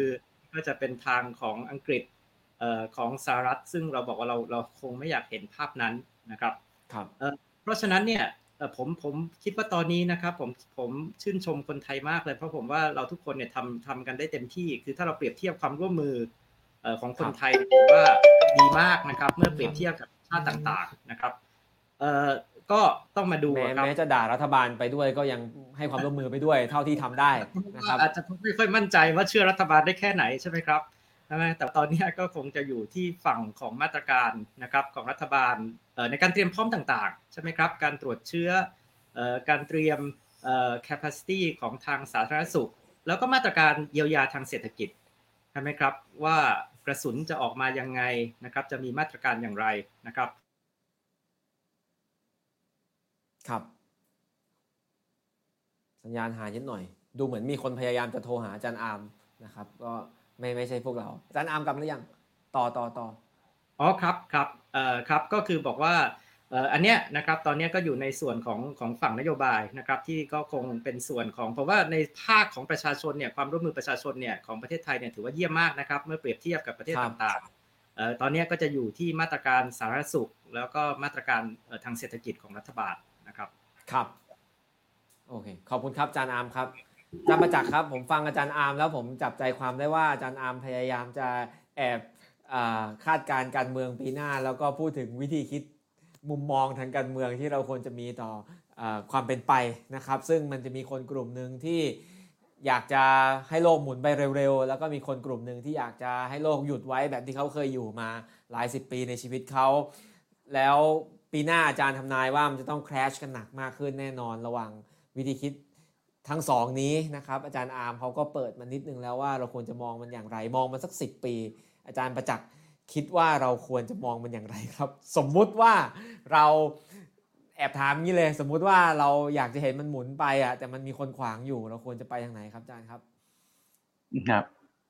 ก็คือถ้าถ้าสิบปีเนี่ยมันก็ดีแน่ใช่ไหม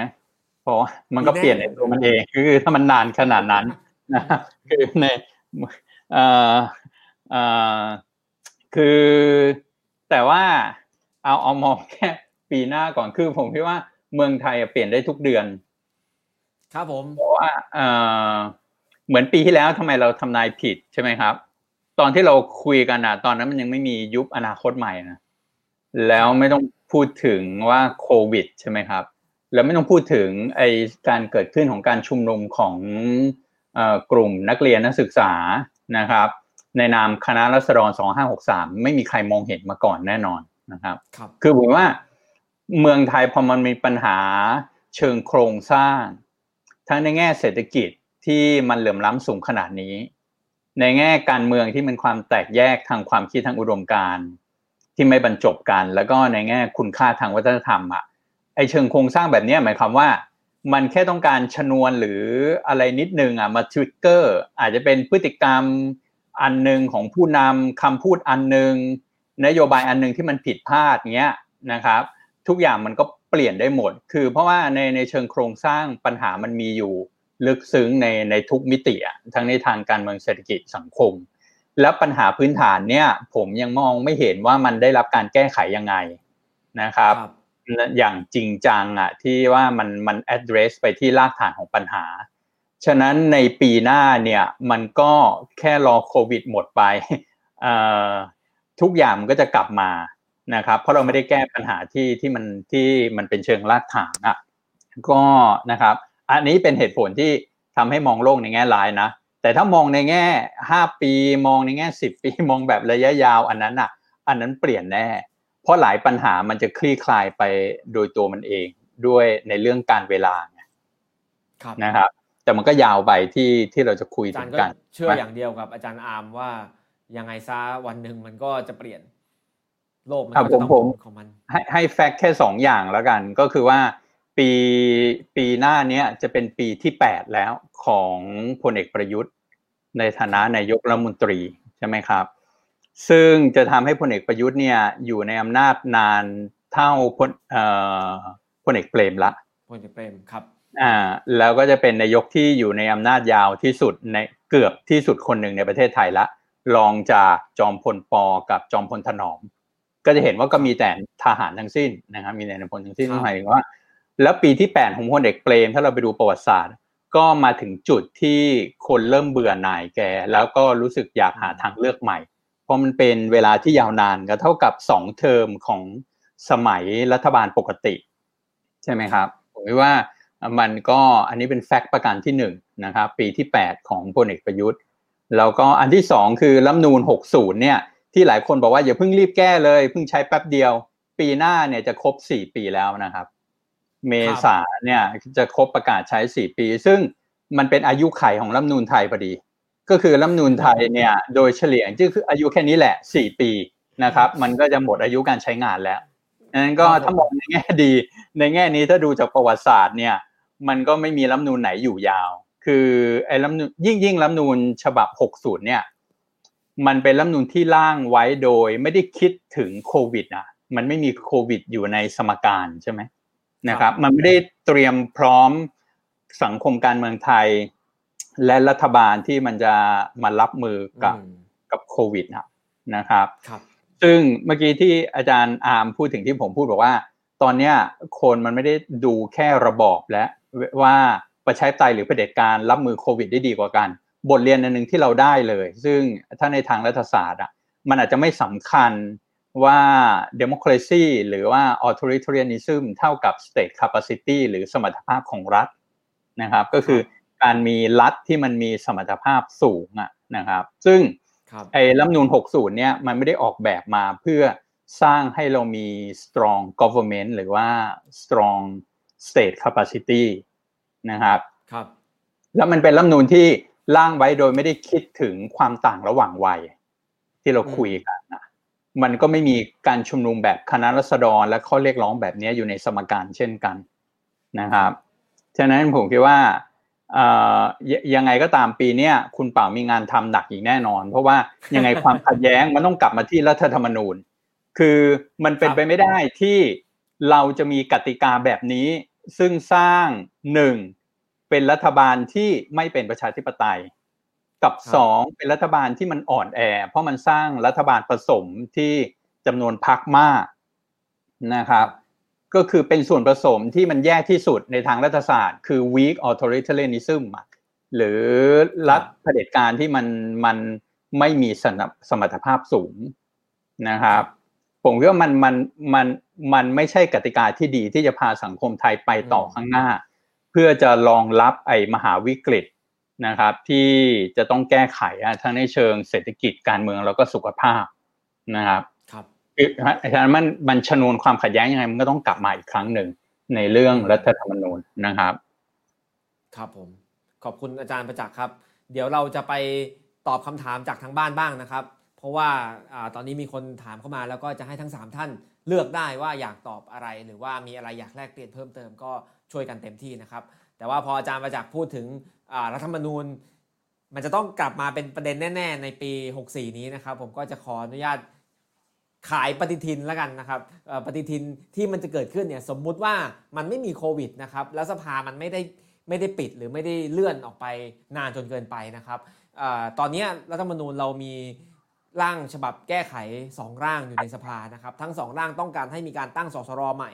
พื่อมาจัดทำรัฐธรรมนูญใหม่ ถ้ามันเป็นไปอย่างนี้มันก็เป็นอย่างที่อาจารย์ประจักษ์ว่าเลยก็คือมันหมดอายุแล้ว60 มันถึงเวลาของมันแล้วนะครับร่างทั้งสองนี้เนี่ยจะผ่านวาระสองประมาณกลางเดือนกุมภาพกุมภาพันธ์นะครับ แล้วก็จะผ่านวาระสามจากสภาเดือนมีนาคมนะครับ ถ้าหากมันผ่านแปลว่าประมาณสักเดือนพฤษภาคมเนี่ยเราจะต้องได้ลงประชามติ ว่าจะแก้ไขหรือไม่แก้ไขรัฐธรรมนูญฉบับนี้ และจะเอาไหม โมเดลตั้งสสรชุดใหม่ตามที่รัฐบาลเสนอมา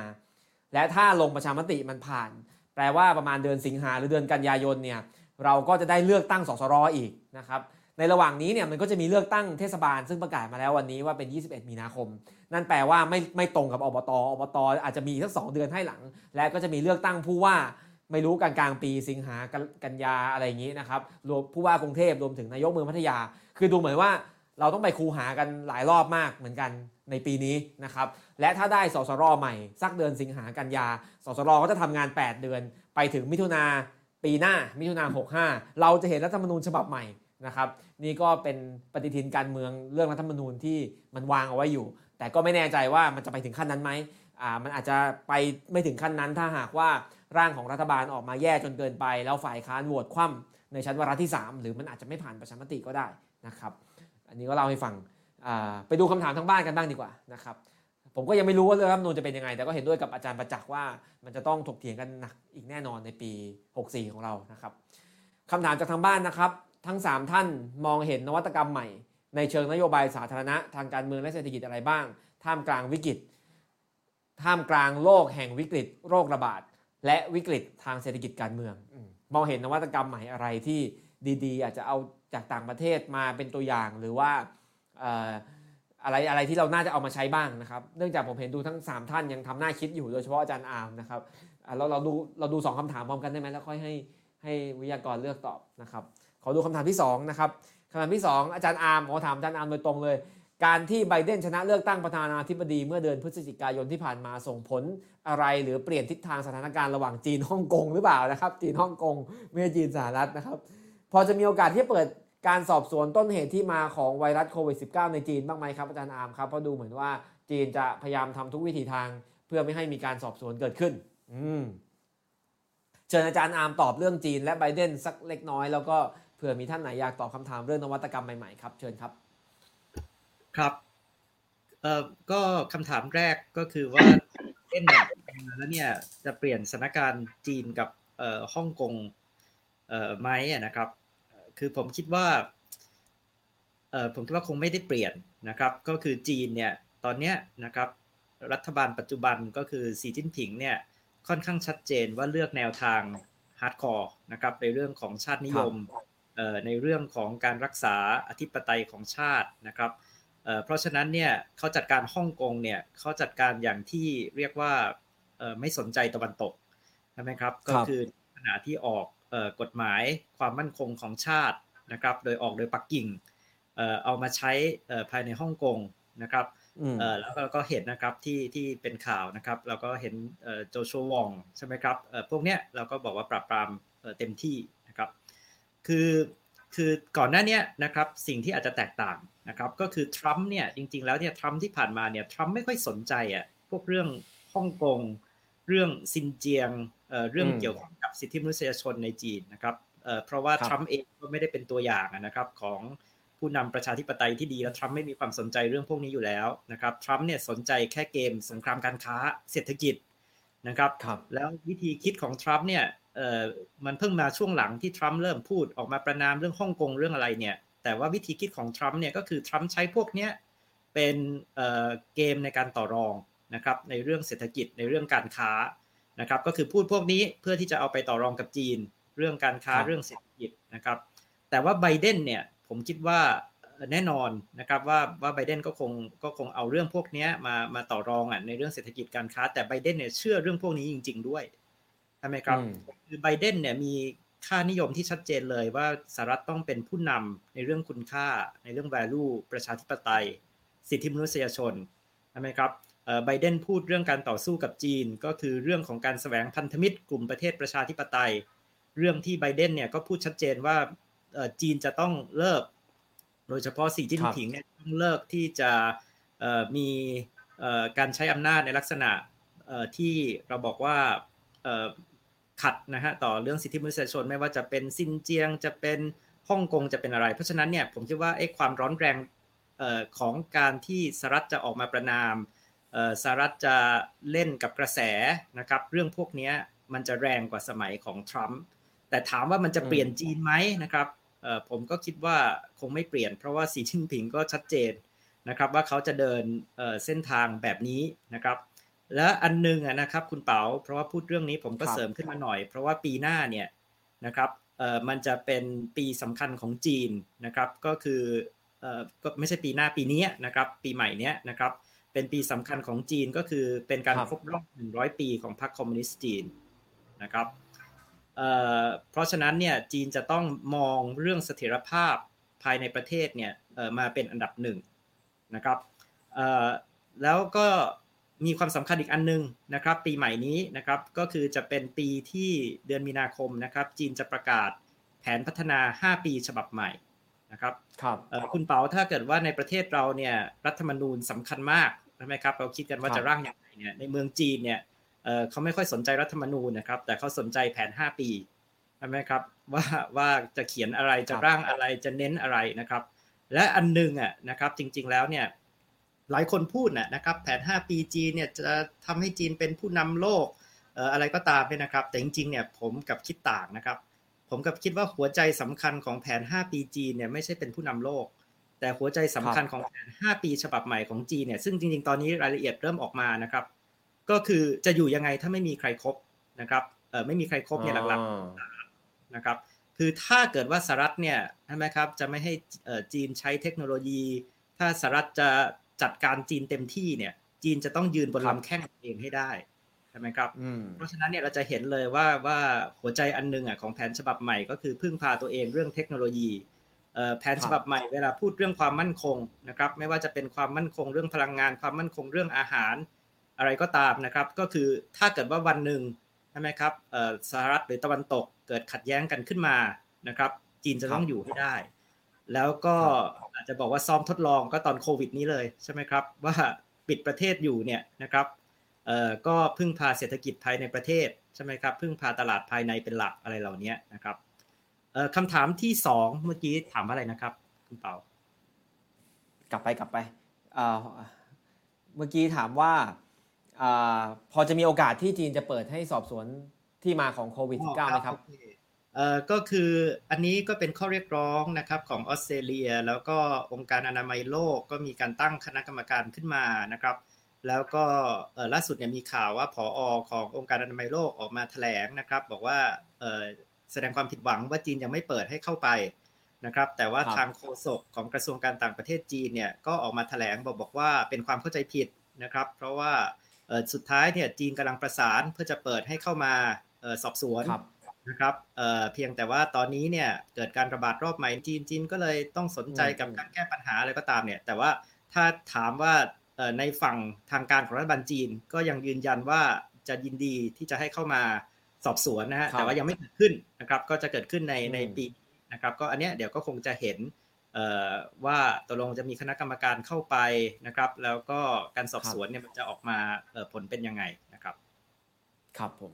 ขอบคุณครับจานอามก็รอดูว่าจะได้เข้าไปกันไหมครับ ซึ่งมันก็ผ่านมาปีกว่านะตั้งแต่เกิดโควิดขึ้นมานะครับว่ายังไม่ได้เริ่มสอบสวนกันนะครับทั้งสามท่านมองนวัตกรรมใหม่ มีอะไรอยากขายไหมครับ ใครมีนวัตกรรมใหม่ที่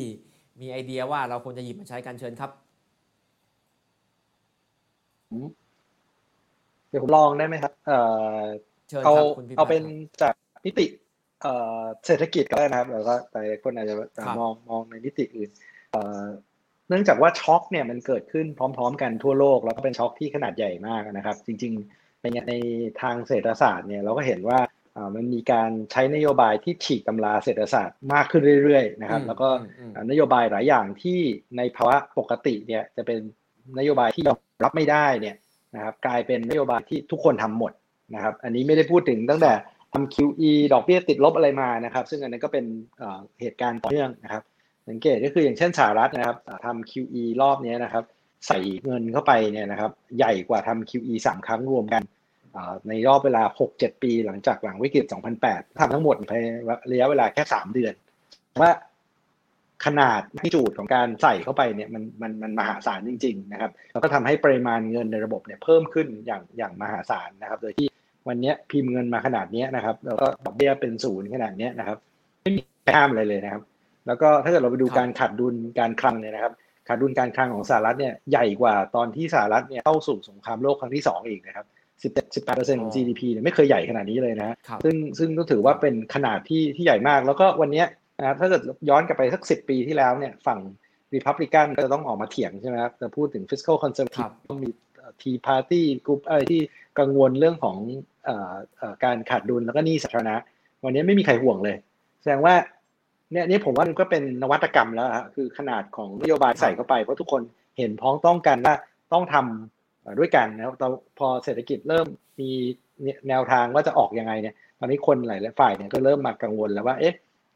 เงินที่ให้ไปเนี่ยเขาจำเป็นจริง ๆ หรือเปล่านะครับแล้วอย่างเมื่อวานนี้นะครับไบเดนเพิ่งจะแนะนำขึ้นมาหนึ่งอันก็คือบอกว่าจะยกเว้นหนี้ของนักเรียนคนละหมื่นเหรียญนะครับ ซึ่งผมว่าก็เป็นนโยบายต้องบอกเป็นนโยบายนวัตกรรมนะครับ เพราะว่าในภาวะปกติเนี่ยใครเสนอที่มาผมว่าก็อาจจะยอมรับไม่ค่อยได้เหมือนกันนะครับ แต่ว่าก็จะทำให้นโยบายที่เมื่อกี้เราคุยกันว่า progressive democrat เนี่ย มันเริ่มทำให้ยอมรับได้มากขึ้นเรื่อยๆนะครับ ตอนนี้หลาย ๆ คนพูดถึงประเด็นอย่างเช่น MMT ใช่ไหมคือแทนที่จะทำ QE พิมพ์เงินไปเลยได้ไหมนะครับ แล้วก็แทนที่จะทำทำ QE แล้วให้ตลาดหุ้นได้ประโยชน์เนี่ย พิมพ์เงินแล้วไปลงทุนในโครงสร้างพื้นฐานของรัฐได้ไหมนะครับ หรือเอาไปให้กับคนที่จำเป็นหรือเปล่า ซึ่งผมว่าอันนี้มันก็เลยกลายเป็นว่านวัตกรรมในแง่ของภาพภาพรวมของเศรษฐกิจเนี่ย พอมันเกิดเหตุการณ์ที่เลวร้ายช็อกขนาดใหญ่ทุกคน อยู่ในร่วมเดียวกันว่าเราต้องทำอะไรสักอย่างเนี่ยนะครับ มันสามารถที่จะผลักดันนโยบายที่ในภาวะปกติเนี่ยมันไม่สามารถเกิดขึ้นได้ อันนี้ผมก็เรียกว่าเป็นการฉีกตำราหรือว่าต้องในทางเศรษฐศาสตร์ก็ถือว่าเป็นนวัตกรรม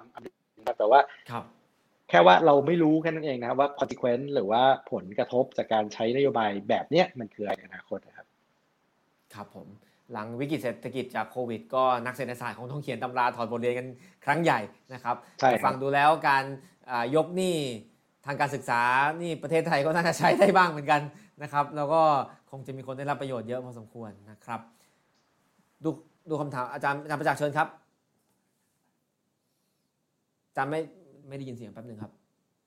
ไม่รู้ว่าใช้คำว่านวัตกรรมได้หรือเปล่านะครับ แต่ว่ามันมีปรากฏการณ์ใหม่ขึ้นสองสาอย่าง ถ้าในทางมิติการเมืองสังคมนะครับ ก็คืออันหนึ่งก็คือว่าเรา เห็นเลยว่านะครับก็คือไอ้โควิดอะมันผลักให้ดิจิทัลไลเซชันในทางการเมืองอะมันมันไปเร็วขึ้น โดยมันบีบและมันทำให้เห็นว่าอ้าวจริงก็ทำได้นี่อย่างเช่น คือหลายรัฐบาลเนี่ยก็คือประชุมกันกระทั่งรัฐสภาเลยสี่ห้าร้อยคนก็ประชุมกันโดยไม่ต้องมาที่รัฐสภา ประชุมออนไลน์นะครับ แล้วมันก็ดำเนินไปได้กิจการของรัฐดำเนินไปได้ อันนี้รวมไปถึงการลงคะแนนเสียงเลือกตั้งโดยระบบ e-voting ด้วย ที่คนมันขัดขานแต่พอเกิดโควิดอะมันบีบบังคับทำให้มันก็ต้องทดลองใช้แล้วมันก็ทำได้ มันก็ทำให้จริงๆในแง่นี้ก็คือในแง่เทคโนโลยีอะมันมันไปได้แล้วอะที่จะสร้างการมีส่วนร่วมทางการเมือง หรือการทำงานทางการเมืองในรูปแบบใหม่ ๆ ที่มันใช้เทคโนโลยีดิจิตอลมากขึ้น นะครับอ่าอันนั้นอันหนึ่งที่เราเห็น อันที่สองก็คือเห็นเลยว่าหลายประเทศที่ประสบความสำเร็จเนี่ยในแง่นโยบายสาธารณะเขาดึงพลังจากสังคมมาใช้ จากภาคประชาสังคมหรือ grassroots อะแล้วทำให้เห็นเลยว่าในภาวะแบบเนี้ยก็คือไอ้พลังจาก grassroots เนี่ยมันมันสำคัญนะถ้ามันเข้มแข็งและรัฐรู้จักใช้ประโยชน์ แล้วมันเกิดความไว้วางใจกันเนี่ยก็คือหลายอย่างอะมันบรรเทา ภาระของรัฐไปได้เยอะเลย ชุมชนเขาช่วยเหลือกันเองได้ และรัฐก็ลงไปเป็นหนุนเสริมนะครับ มันทำให้ภาพของชุมชนแล้วก็ภาคประชาสังคมในหลายที่อะมันมันมีพลังเชิงบวกขึ้นมาเยอะนะครับ แล้วก็อันที่สามอันนี้มันไม่ใช่นวัตกรรมซะทีเดียวแต่ว่าทำให้หลายคนเริ่มเริ่มสนใจว่า เอ๊ะทำไมประเทศที่มีผู้นำที่เป็นผู้หญิงรับมือได้ดีนะครับ มันอาจจะไม่ใช่เรื่องบังเอิญนะ คือนิวซีแลนด์ไต้หวันไอซ์แลนด์และหลายประเทศเลยโดยเปรียบเทียบเยอรมันด้วยนะรับมือได้ดี คนเลยพูดถึง leadership แบบใหม่ที่เราเรียกว่า empathic leadership อะก็คือในแง่หนึ่งมันมันอาจจะต้องคิดถึง leadership แบบใหม่ที่มันไม่ใช่แบบ strong man อะเพราะว่าโควิดมันไม่ได้กลัว ทรัมป์นะไม่ได้กลัวดูเตเต้ไม่ได้กลัวผู้นำที่มันขึงขังใช้อำนาจเด็ดขาดดูเตเต้บอกใครออกจากบ้านนะครับ ให้ตำรวจยิงได้เลย ปรากฏว่าฟิลิปปินส์ก็ไม่ใช่โมเดลที่จัดการได้ดีนะคือมันทำให้เราเรามองเห็นถึงภาวะการนำแบบใหม่ในภาวะวิกฤตนะครับ ที่มันมีประสิทธิภาพนะครับ ในแบบผู้หญิงอะนะครับ อืมอืมน่าสนใจขอบคุณมากครับ อาจารย์ครับข ออนุญาตเลือกคำถาม มีคำถามหนึ่งโดยตรงถึงอาจารย์ถึงคุณพิพัฒน์นะครับคำถามคุณพิพัฒน์ถามว่าคุณพิพัฒน์มองว่าประสิทธิภาพของมาตรการของรัฐเพื่อเยียวยา และกระตุ้นเศรษฐกิจในช่วงที่ผ่านมาเป็นยังไงบ้าง และอะไรคือสิ่งที่เร่งด่วนที่รัฐควรจะทำให้ความสำคัญเป็นอันดับแรก ๆ ในปีนี้ครับอ๋อครับจริง ๆ ผมว่า หน้าที่ของรัฐในภาวะวิกฤตเนี่ยผมว่าโดยเฉพาะยิ่งวิกฤตจากสาธารณสุขในสามเรื่องใหญ่นะที่หนึ่งก็คือว่าต้องทุ่มทุนไปกับการสาธารณสุขนะครับ เพราะว่าทั่วโลกที่อาจารย์อาร์มว่านะครับพิสูจน์แล้วว่าสิ่งที่ effective ที่สุดเนี่ยก็คือต้องทดสอบเยอะๆนะ test เยอะๆนะครับ test เยอะแล้วก็ tracing ให้ให้ได้โดนนะครับ แล้วก็ isolate testing tracing แล้วก็ isolate โมเดลเนี้ยนะครับ แล้วก็เพื่อที่เราจะสามารถกันคนที่ต้องสงสัยเนี่ยออกจากสังคมนะครับ เพื่อที่จะไม่ต้องทำให้เราต้องปิดเมืองทั้งทั้งเมืองนะครับนี่ต้องต้องเป็นประเด็นที่ที่สำคัญที่สุดเป็นเป็น priority อันดับหนึ่งเลยนะครับ ว่าทรัพยากรในการไปทุ่มตรงนี้ก็ต้องก็ต้องสำคัญเหนือจากการรักษาผู้ป่วยนะครับอันที่สองก็คือต้องไปเยียวยานะครับ ว่าใครที่ได้ผลกระทบเนี่ยโดยเฉพาะผลกระทบจากการปิดเมืองหรือว่ามาตรการต่างของรัฐเนี่ยก็ควรจะได้รับ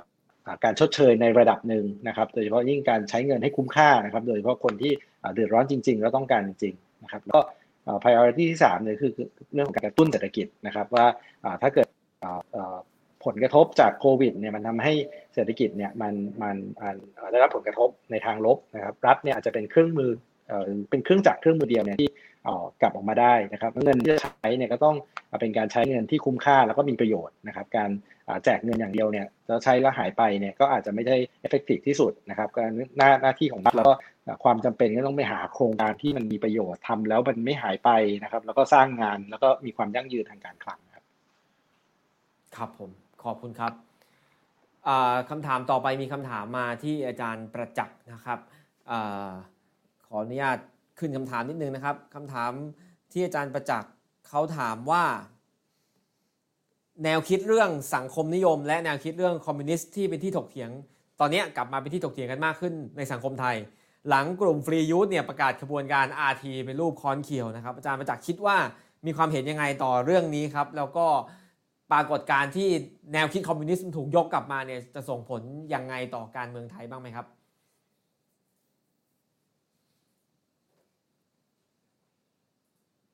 ขอขออนุญาตอาจารย์ไม่ได้ยินเสียงแป๊บหนึ่งครับ ขอเสียงอาจารย์ประจักษ์หน่อยครับ ครับเมืองไทยคงคงยังตอบลำบากนะครับ ว่ามันจะเป็นยังไง เพราะว่ามันยังไม่ได้เป็นขบวนการเป็น movement ขึ้นมาใช่ไหมครับ ถ้าถ้าเป็นขบวนการนั้นนั้นคงจะวิเคราะห์ได้ แต่ว่าถ้าในแง่การการกลับมาของการถกเถียงในเรื่องแนวคิดเนี่ยผมว่ามันก็ไปพร้อมกับกระแสระดับโลก ใช่ไหมครับ เพราะว่ารวมถึงในยุควิกฤตอะช่วงที่ผมบอกว่าก่อนสงครามโลกครั้งที่สองอะ คือ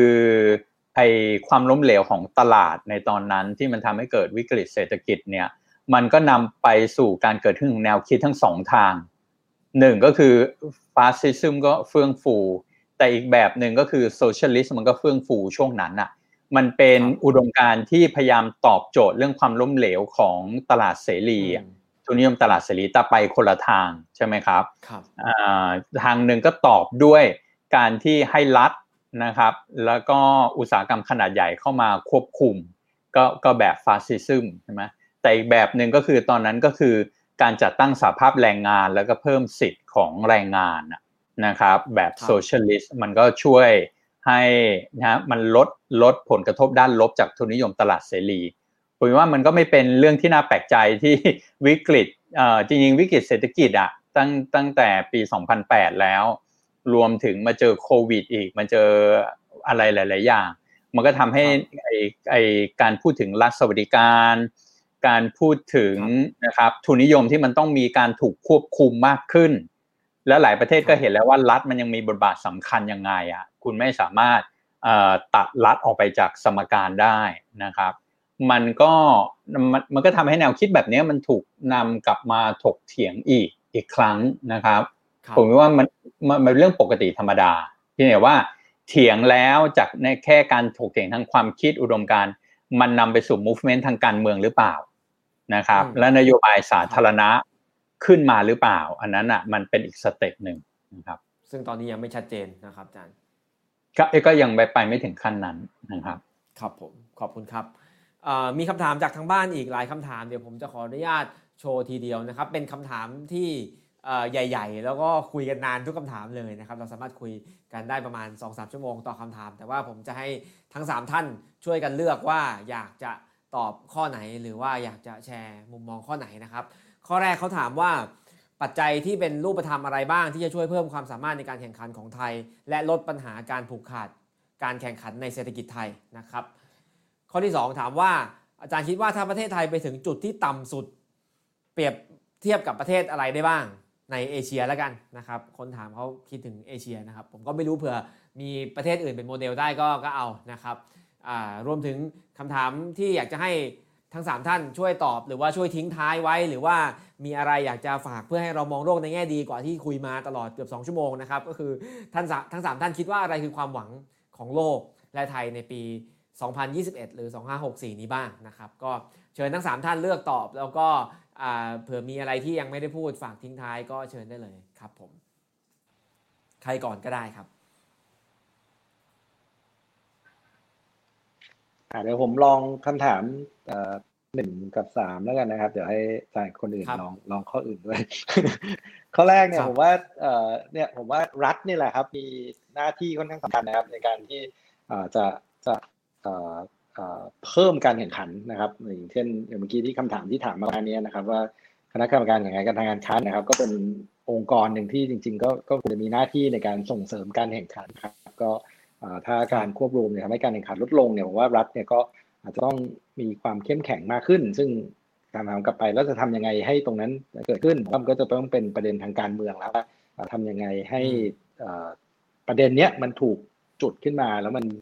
ได้รับ ความสนใจจากประเด็นการเมือง ว่าคนมองว่านโยบายเรื่องของการแข่งขันเนี่ยเป็นประเด็นสำคัญนะครับ ก็ไม่ได้เรื่องของค้าปลีกอย่างเดียววันนี้หลายคนก็ตั้งคำถามเต็มไปหมดเลยนะครับ อย่างเช่นทำไมเบียร์ไทยต้องไปบริวอยู่ที่ต่างประเทศกลับมาขายคนไทยทำไมต้มในไทยไม่ได้อะไรพวกเนี้ยนะครับก็ก็ก็เป็นคำถามเป็นหมดเลยก็ก็เอ่อผมเชื่อว่าการการการเปิดเสรีให้มีการแข่งขันมากขึ้นเนี่ยมันก็จะเป็นการเอ่อเพิ่มความสามารถในการแข่งขันของประเทศด้วยนะครับก็ทำให้ทุกคนเนี่ย เอ่อเข้ามามี level playing field เข้ามาแข่งขันกันบ่อยๆ fail กันบ่อยๆเนี่ยก็จะยิ่งยิ่งยิ่งทำให้เอ่อเอ่อความสามารถในการแข่งขันมันดีขึ้นใช่ไหมครับเอ่ออีกครับคำถามหนึ่งว่าไงนะครับ ผมลืมแล้วอีกคำถามเอ่อมีมีอะไรเป็นความหวังอ๋อการแข่งขันการการแก้ปัญหาผูกขาดทางเศรษฐกิจอ่าใช่ครับไปผูกผูกขาดเมื่อกี้ผมผมคิดว่าเอ่อตอบต่อไปแล้วตอบไปนะแล้วเนอะความความที่เหลือคก็วามเป็นเป็นความหวังความหวังของไทยและของโลกครับความหวังปีนี้ผมว่าผมยังให้น้ำหนักกับ เรื่องของวัคซีนค่อนข้างเยอะอะครับว่าถ้ามันไม่มีวัคซีนเนี่ยเรายังจะเจอปัญหาเนี่ยอีกอีกสักระยะเลยครับ แล้วเราก็ถ้ามองย้อนกลับไปประวัติศาสตร์โลกตั้งแต่สมัย Spanish flu อะไรเงี้ยมันก็ใช้เวลาสักพักหนึ่งนะถ้ามันไม่มีวัคซีนเนี่ยแล้วมันก็จำนวนผู้เสียชีวิตครับก็มีเยอะนะครับผมก็หวังว่าเราจะมีวัคซีนที่ได้ผลเยอะๆนะครับผลิตกันได้เร็วๆ แล้วก็เอามาแจกจ่ายกันได้ใช้ทั่วโลกนะครับแล้วปัญหานี้มันมันหายไปได้เร็วๆครับหวังว่านะไม่ใช่ความหวังครับ ครับผมขอบคุณครับ เชิญอาจารย์อาร์มและอาจารย์ประจักษ์ครับ ครับเอ่อผมอยากจะเอ่อตอบคำถามนะครับ โดยเฉพาะเอาเรื่องเรื่องเอ่อทั้งเรื่องเอ่อเศรษฐกิจทั้งเรื่องความหวังทั้งเรื่องการแข่งขันของไทยเอ่อความเชิญสามารถในเลยครักาบรแข่งขันเนี่ยก็คือเอ่อผมว่าอยากจะไฮไลท์นิดหนึ่งที่ที่เราคุยกันมาเนี่ย อันหนึงก็คือเราคุยกันเรื่องตัว K ใช่ไหมครับ ตัว K เนี่ยก็คือบอกราฟว่าโอ เคเออหลังวิกฤตโควิดเนี่ยมันมีคนชนะแล้วมันก็มีคนแพ้ใช่ไหมครับเอ่อตลาดหุ้นนี่ยังพุ่งใช่ไหมครับแล้วถ้าดูในตลาดหุ้น เราก็จะเห็นว่าเอ่อหุ้นที่พุ่งก็เป็นหุ้นเทคใช่ไหมครับบริษัทเทคอืมดูเหมือนจะได้ชัยชนะ แล้วก็ภาคเศรษฐกิจเก่าเอ่อดูเหมือนว่ากำลังจะล้มหายตายจากไปนะครับเอ่ออีกไฮไลท์หนึ่งที่มันสัมพันธ์กับอันนี้นะครับ แล้วผมก็ยังอยากจะย้ำเน้นอยู่อะนะครับก็คือเอ่ออยากจะชวนนะทุกคนนะครับว่าไม่ได้คิดถึงเฉพาะปีนี้ปีใหม่ใช่ไหมครับ แต่คิดถึงทศวรรษใหม่ ก็คือคิดถึง 10 ปีใช่ไหมครับครับ คือผมว่าที่มีลองวิวนะครับ เมื่อกี้เราพูดเรื่องการครับเมือง จริงๆเนี่ยอันหนึงที่อาจจะบอกเลยนะครับ ก็คือคือสิ่งหนึ่งเนี่ยที่ที่ตอนเนี้ยเอ่อผมว่าแน่นอนเลยก็คือ 10 ปีเนี้ยจะเป็น 10 ปีของการเปลี่ยนแปลงในเรื่องเทคโนโลยีนะครับเอ่อซึ่งสุดท้ายก็จะกระทบเรื่องเรื่องเศรษฐกิจโครงสร้างสังคมเนี่ยอย่างดีเลี่ยงไม่ได้นะครับเอ่ออย่างที่เราไม่เคยเห็นมาก่อนนะครับเอ่อเพราะฉะนั้นเนี่ยสนใจแก้ปัญหาเฉพาะหน้านะครับ เราเราเราสนใจเอ่อเรื่องเฉพาะสั้นๆ เราสนใจวิธีการเดิมๆ เราสนใจถกปัญหาเดิมๆ เนี่ยผมว่ามันจะเปลี่ยนเร็วมากนะครับด้วยเทคโนโลยีนะครับเพราะว่าเทคโนโลยีเนี่ยโอ้โหเราบอกว่าตอนนี้มันเทียบได้กับปฏิวัติอุตสาหกรรมนะครับจะ เทียบกับช่วงหลังสงครามโลกครั้งที่หนึ่งอะไรนะครับ แต่อันนึงเนี่ยก็คือตอนนี้ไอ้การเปลี่ยนแปลงที่กำลังเกิดขึ้นในยุคเราอะครับไม่ว่าจะเป็นเรื่องของอินเทอร์เน็ต เราเห็นโซเชียลมีเดียเราเห็น Twitter นะครับ แต่ว่าปัญญาประดิษฐ์ 5G นะครับเทคโนโลยีใหม่ๆ เหล่านี้นะครับผมคิดว่ามันมีมันจะมีนัยยะมหาศาลต่อโครงสร้างเศรษฐกิจการเมืองนะครับ ต่อดุลอำนาจนะครับ แล้วต่อการดำเนินธุรกิจนะครับ เราพูดง่ายๆครับ ถ้าเกิดว่า AI ปัญญาประดิษฐ์เนี่ยมันแทนที่ทนายความได้ มันแทนที่หมอได้อย่างเงี้ยนะครับ หรือมันแทนที่คนงานได้เนี่ยเราต้องคิดใหม่อะในเรื่องเศรษฐกิจการเมืองเอ่อทั้งหมดนะครับ เราเริ่มเห็นน่ะนะครับว่าผู้อยู่รอดหลังโควิดเนี่ยมันเป็นตัวเคแล้วนะครับ คือคนที่ก้าวทันเอ่อคนที่เปลี่ยนทัน คนที่ขยับตัวเรื่องเทคเราบอกว่าเอ๊ะเขาดูรอดดูไปได้ดีเอ่อคนที่อยู่ภาคเศรษฐกิจเก่าเอ่อเจ็บหนักมาก นะครับ วันนี้เราคุยกันว่าโควิด นี้เหมือนเป็นตัวเร่งเอ่อการเปลี่ยนแปลงต่างๆเนี่ยเอ่อให้เร็วขึ้นนะครับเอ่อเพราะฉะนั้นเนี่ยผมคิดว่าเอ่อความหวังแล้วก็จริงๆ กลับไปตอบเอ๊ะคำถามเรื่องนวัตกรรมเรื่องอะไรนะครับเอ่ออันนึงเนี่ยก็คือผมว่าตัวหนึ่งที่เป็นปัจจัยที่ต้องคิดเลยเนี่ยก็คือเทคเนี่ยมันเปลี่ยนเอ่อมหาศาลนะครับเอ่อเทคเนี่ยเป็นความหวังเลยที่จะ transform เอ่อความสามารถในการของประเทศไทยนะครับ คือ ง่ายๆเนี่ยนะครับเราก็กระโดดได้นะคือเราไม่จำเป็นต้องต้องไต่บันไดแต่เราก็ขึ้นลิฟต์หรืออะไรอย่างเงี้ยนะครับ คือบางทีโลกมันจะเปลี่ยนเร็วมากนะครับ จนถ้าเกิดว่าเราขยับขึ้นขบวนรถไฟขบวนใหม่ทันเนี่ยเราก็จะเปลี่ยนเปลี่ยนได้ทันนะครับ แล้วก็ขณะเดียวกันเนี่ย ผมคิดว่ามันก็คือดาบสองคมด้วยนะครับแล้วจริงๆเนี่ยหลายอย่างมันอธิบายหลายอย่างได้นะครับ อย่างเช่นยกตัวอย่างจีนเนี่ยทำไมสีจิ้นผิงถึงกลับมานะครับในทิศทางที่ตรงกันข้ามกับผู้นำรุ่นที่แล้วเพ ราะว่าเขาคิดว่าเทคเนี่ยมันเปลี่ยนเกมในเรื่องระบบการเมือง มันทำให้เขาสามารถที่จะซัสเทนระบบการเมืองของเขาไว้ได้นะครับ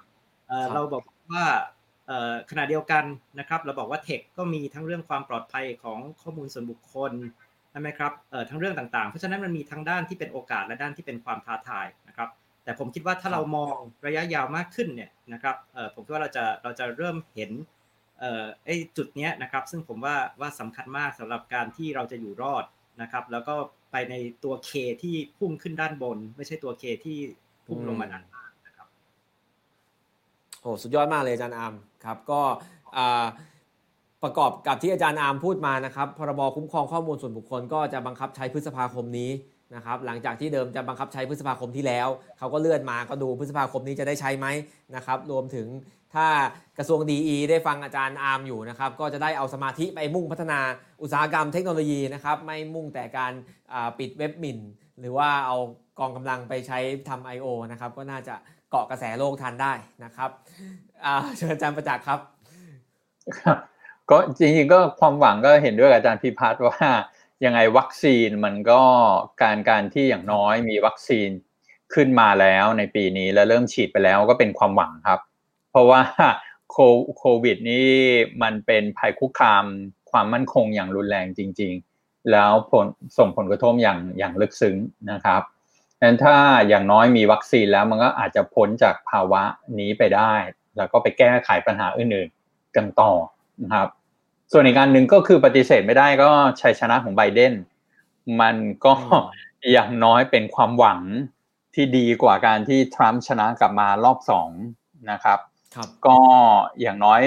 แม้ว่ามันจะไม่ได้เปลี่ยนอะไรไปโดยรากฐานในในชั่วข้ามคืนอะแต่ว่ามันก็ส่งสัญญาณที่ที่ดีขึ้นนะครับ ในหลายอย่างนะครับอ่าจริงๆไอ เหตุการณ์ที่ทรัมป์ทำนั่นแหละ ในการไปแล้วก็ม็อบไปบุกสภานั้นอะในแง่หนึ่งอะมันดีที่มันเกิดขึ้น เพราะมันทำให้คนเห็นท่าแท้ของทรัมป์อย่างแท้จริง แล้วมันเป็นเหตุการณ์ที่ทำให้ผู้นำริพับลิกันและฐานเสียงจำนวนหนึ่งก็คือ เห็นแล้วว่าไม่อาจสนับสนุนทรัมป์ได้อย่างต่อไป ได้ได้อีกต่อไปนะครับ มันมัน คือไม่อย่างนั้นมันมีอาการตกค้างที่ยังหวยหาทรัมป์อยู่นะครับแต่อันเนี้ยมันทำให้อย่างน้อยเขาหมดราคาไปในทางการเมืองมากพอสมควรนะครับครับผมครับแล้วก็หวังว่าจะยากว่าว่าจะกลับมาได้อีกนะครับ แต่ก็ไม่แน่เพราะว่าผมฟังเขาเขาบอกว่า our journey has just begin ก็แปลว่าเขาอาจจะยังพยายามทำอะไรอยู่ก็มาจับตาดูกันนะครับ โอเคครับ วันนี้ก็ต้องขอขอบคุณทั้ง 3 ท่านมากนะครับ ที่อยู่คุยกันเรื่องยากๆคำถามยากๆ มาตลอดเกือบๆ2ชั่วโมงเต็มนะครับ ขอบคุณคุณผู้ชมที่ช่วยกันติดตาม แล้วก็ช่วยกันส่งคำถามเข้ามานะครับ ทั้ง 3 ท่านก็มาช่วยกันฉายภาพกว้างๆ ที่จะเกิดขึ้นในปี 2564 นี้ทั้งโลกแล้วก็ประเทศไทยนะครับ แล้วก็ความหวังรวมถึงว่าเราควรจะทำอะไรเพื่อให้ทันกระแสโลก และก็แน่นอนว่าเราก็ผิดได้นะครับ ที่เราทำนายกันวันนี้ก็อาจจะไม่เป็นจริงก็ได้ เราก็ต้องติดตามดูไปด้วยกันทุกฝีก้าว การเมืองเศรษฐกิจสังคม วัฒนธรรมรวมถึงโรคระบาดวัคซีน ก็อาจจะเปลี่ยนพลิกโฉมหน้าได้ทุกวันทุกเดือนนะครับ แล้วหวังว่าปีหน้าพอเปิดปี2565 ขึ้นมา เราก็อาจจะได้มาทบทวนแบบนี้กันอีกนะครับ แล้วเราก็อาจจะพบว่าหลายอย่างที่เราทำนายไว้ก็อาจจะผิดอีก แต่ก็หวังว่ามันจะผิดในแง่ดีกว่าที่เราจะคิดเอาไว้ได้นะครับ เราอาจจะจัดการ โควิดอยู่หมัดภายในไม่กี่เดือน แล้วหลังจากนี้ทุกอย่างก็กลับมาเดินหน้าไปก็อาจจะเป็นอย่างนี้ก็ได้นะครับเราก็รอติดตามด้วยกันนะครับวันโอวันสัปดาห์หน้านะครับเป็นรายการวันโอวันวันออนวันนะครับพูดคุยตัวต่อตัววันจันทร์นะครับวันจันทร์ที่ 18 มกราคม คุยกับคุณไอติมพริตวัชรศิลป์นะครับว่าด้วยเรื่องมาตรา 112 ถึงรัฐธรรมนูญ โจทย์การเมืองไทยแห่งปี 2564 นะครับก็พบกับคุณไอติมได้วันจันทร์หน้านะครับวันนี้ ลาไปก่อนนะครับ ขอบคุณทั้ง 3 ท่านมากที่พูดคุยแลกเปลี่ยนมุมมองกันมา แล้วพร้อมจะผิดไปด้วยกัน และพร้อมจะจับตาเฝ้ามองสิ่งที่จะเกิดขึ้นในปีนี้ด้วยกันนะครับ ขอบคุณท่านผู้ชมทุกท่านที่ติดตามกันมาตลอดครับผม ลาไปก่อนสวัสดีครับ